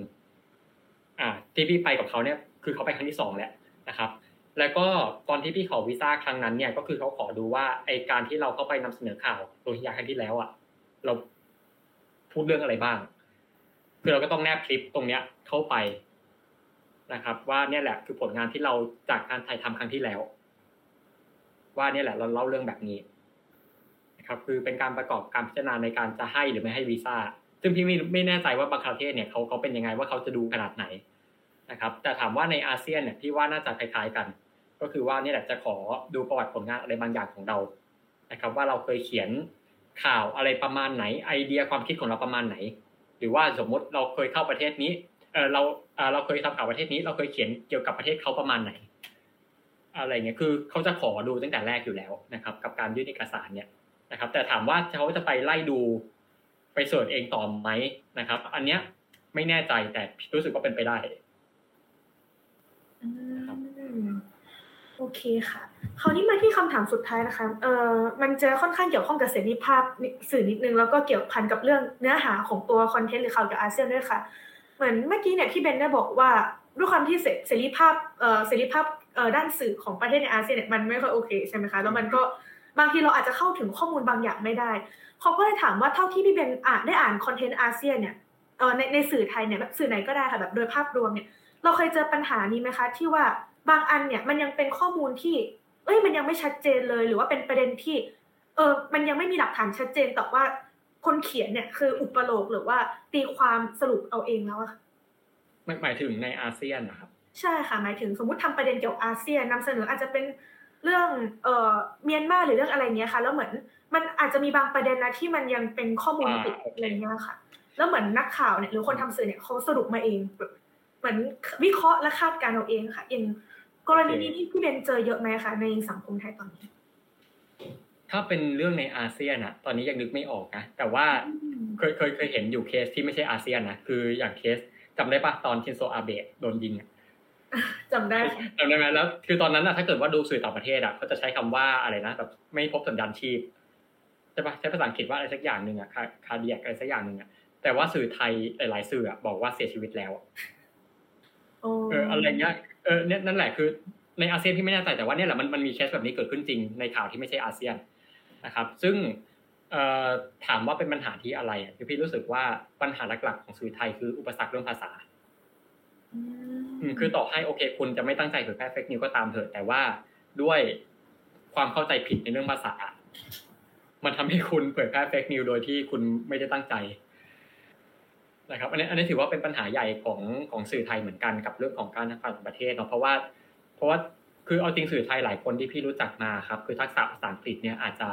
ไม่ไม่ค่อยได้ดีขนาดนั้นถ้าไม่ใช่สำนักข่าวถ้าไม่ใช่คนที่เป็นสื่อต่างประเทศจริงๆอะนะถ้าไม่ใช่คนที่เป็นนักข่าวต่างประเทศนะครับคือทักษะอ่าการทางการต่างประเทศเนี่ยอาจจะไม่ดีขนาดนั้นด้วยที่ว่ามีทักษะทางภาษาที่มีข้อจำกัดอยู่นะครับเพราะฉะนั้นเนี่ยตรงนี้จะเป็นปัญหาอืมซึ่งจริงๆก็เคยมีเคสอื่นๆนะที่ว่าคล้ายๆแบบนี้เดี๋ยวขอลองนึกก่อนอย่างเช่นอ่าอ่าอะไรอ่ะคือตอนนี้พี่ยังนึกไม่ออกแต่ว่าก็จะก็จะมีอยู่เยอะที่ว่าเออนั่นแหละมันมีการแปลมาผิดนะครับแล้วทำให้คนเข้าใจผิดว่าไอ้สิ่งนี้มันเกิดขึ้นแล้วหรือว่าสิ่งนี้มันเป็นไปอย่างนี้ซึ่งมันเป็นปัญหาที่เนี่ยแหละคือมันเป็นการตีความคำศัพท์ผิดด้วยทักด้วยด้วยอุปสรรคทางภาษาที่เยอะอะไรเงี้ยครับเป็นปัญหาใหญ่เหมือนกันโอเคค่ะก็ตอนนี้ก็ถึงเวลาตามกำหนดการของรายการแล้วนะคะก็ท้ายที่สุดเนี่ยก็ต้องขอขอบคุณพี่เบนอย่างมากเลยค่ะที่มาแชร์ประสบการณ์ในการทำข่าวเกี่ยวกับอาเซียนรวมทั้งความท้าทายต่างๆที่ได้เจอนะคะระหว่างการนำเสนอเรื่องในอาเซียนซึ่งหนูรู้สึกว่าประเด็นนี้เป็นประเด็นที่น่าสนใจมากๆเพราะด้วยความที่ว่าเอออาเซียนมันเป็นเรื่องใกล้ตัวนะจริงๆไม่ว่าสมมติภายในหมายถึงภายในประเทศกลุ่มอาเซียนเนี่ยสมมุติวันดีคืนนี้เขาเกิดมีนโยบายอะไรที่มันผิดพลาดหรือนโยบายอะไรที่มันแบบเออมันไม่ใช่สเตตัสโกอะไรอย่างเงี้ยจริงๆมันก็ส่งผลถึงบ้านเราแต่ด้วยความที่หนูไม่อย่างอันนี้หนูก็ไม่แน่ใจว่าอาจจะเป็นเพราะว่าด้วยความที่ประเด็นมันยังไงเนี่ยคือหลายคนอาจจะมองว่าอุ๊ยประเด็นนี้มันเข้าถึงยากอะไรเงี้ยเออแล้วหนูรู้สึกว่าประเด็นการทำข่าวอาเซียนให้น่าสนใจเนี่ยเป็นอะไรที่สำคัญมากๆเลยค่ะก็ต้องขอขอบคุณพี่เบนนะคะที่เอ่อให้เกียรติมาร่วมรายการเอ่อ SEAkers in Dialogue ประจำเดือนสิงหาของเรียง SEAkers Thailand ค่ะ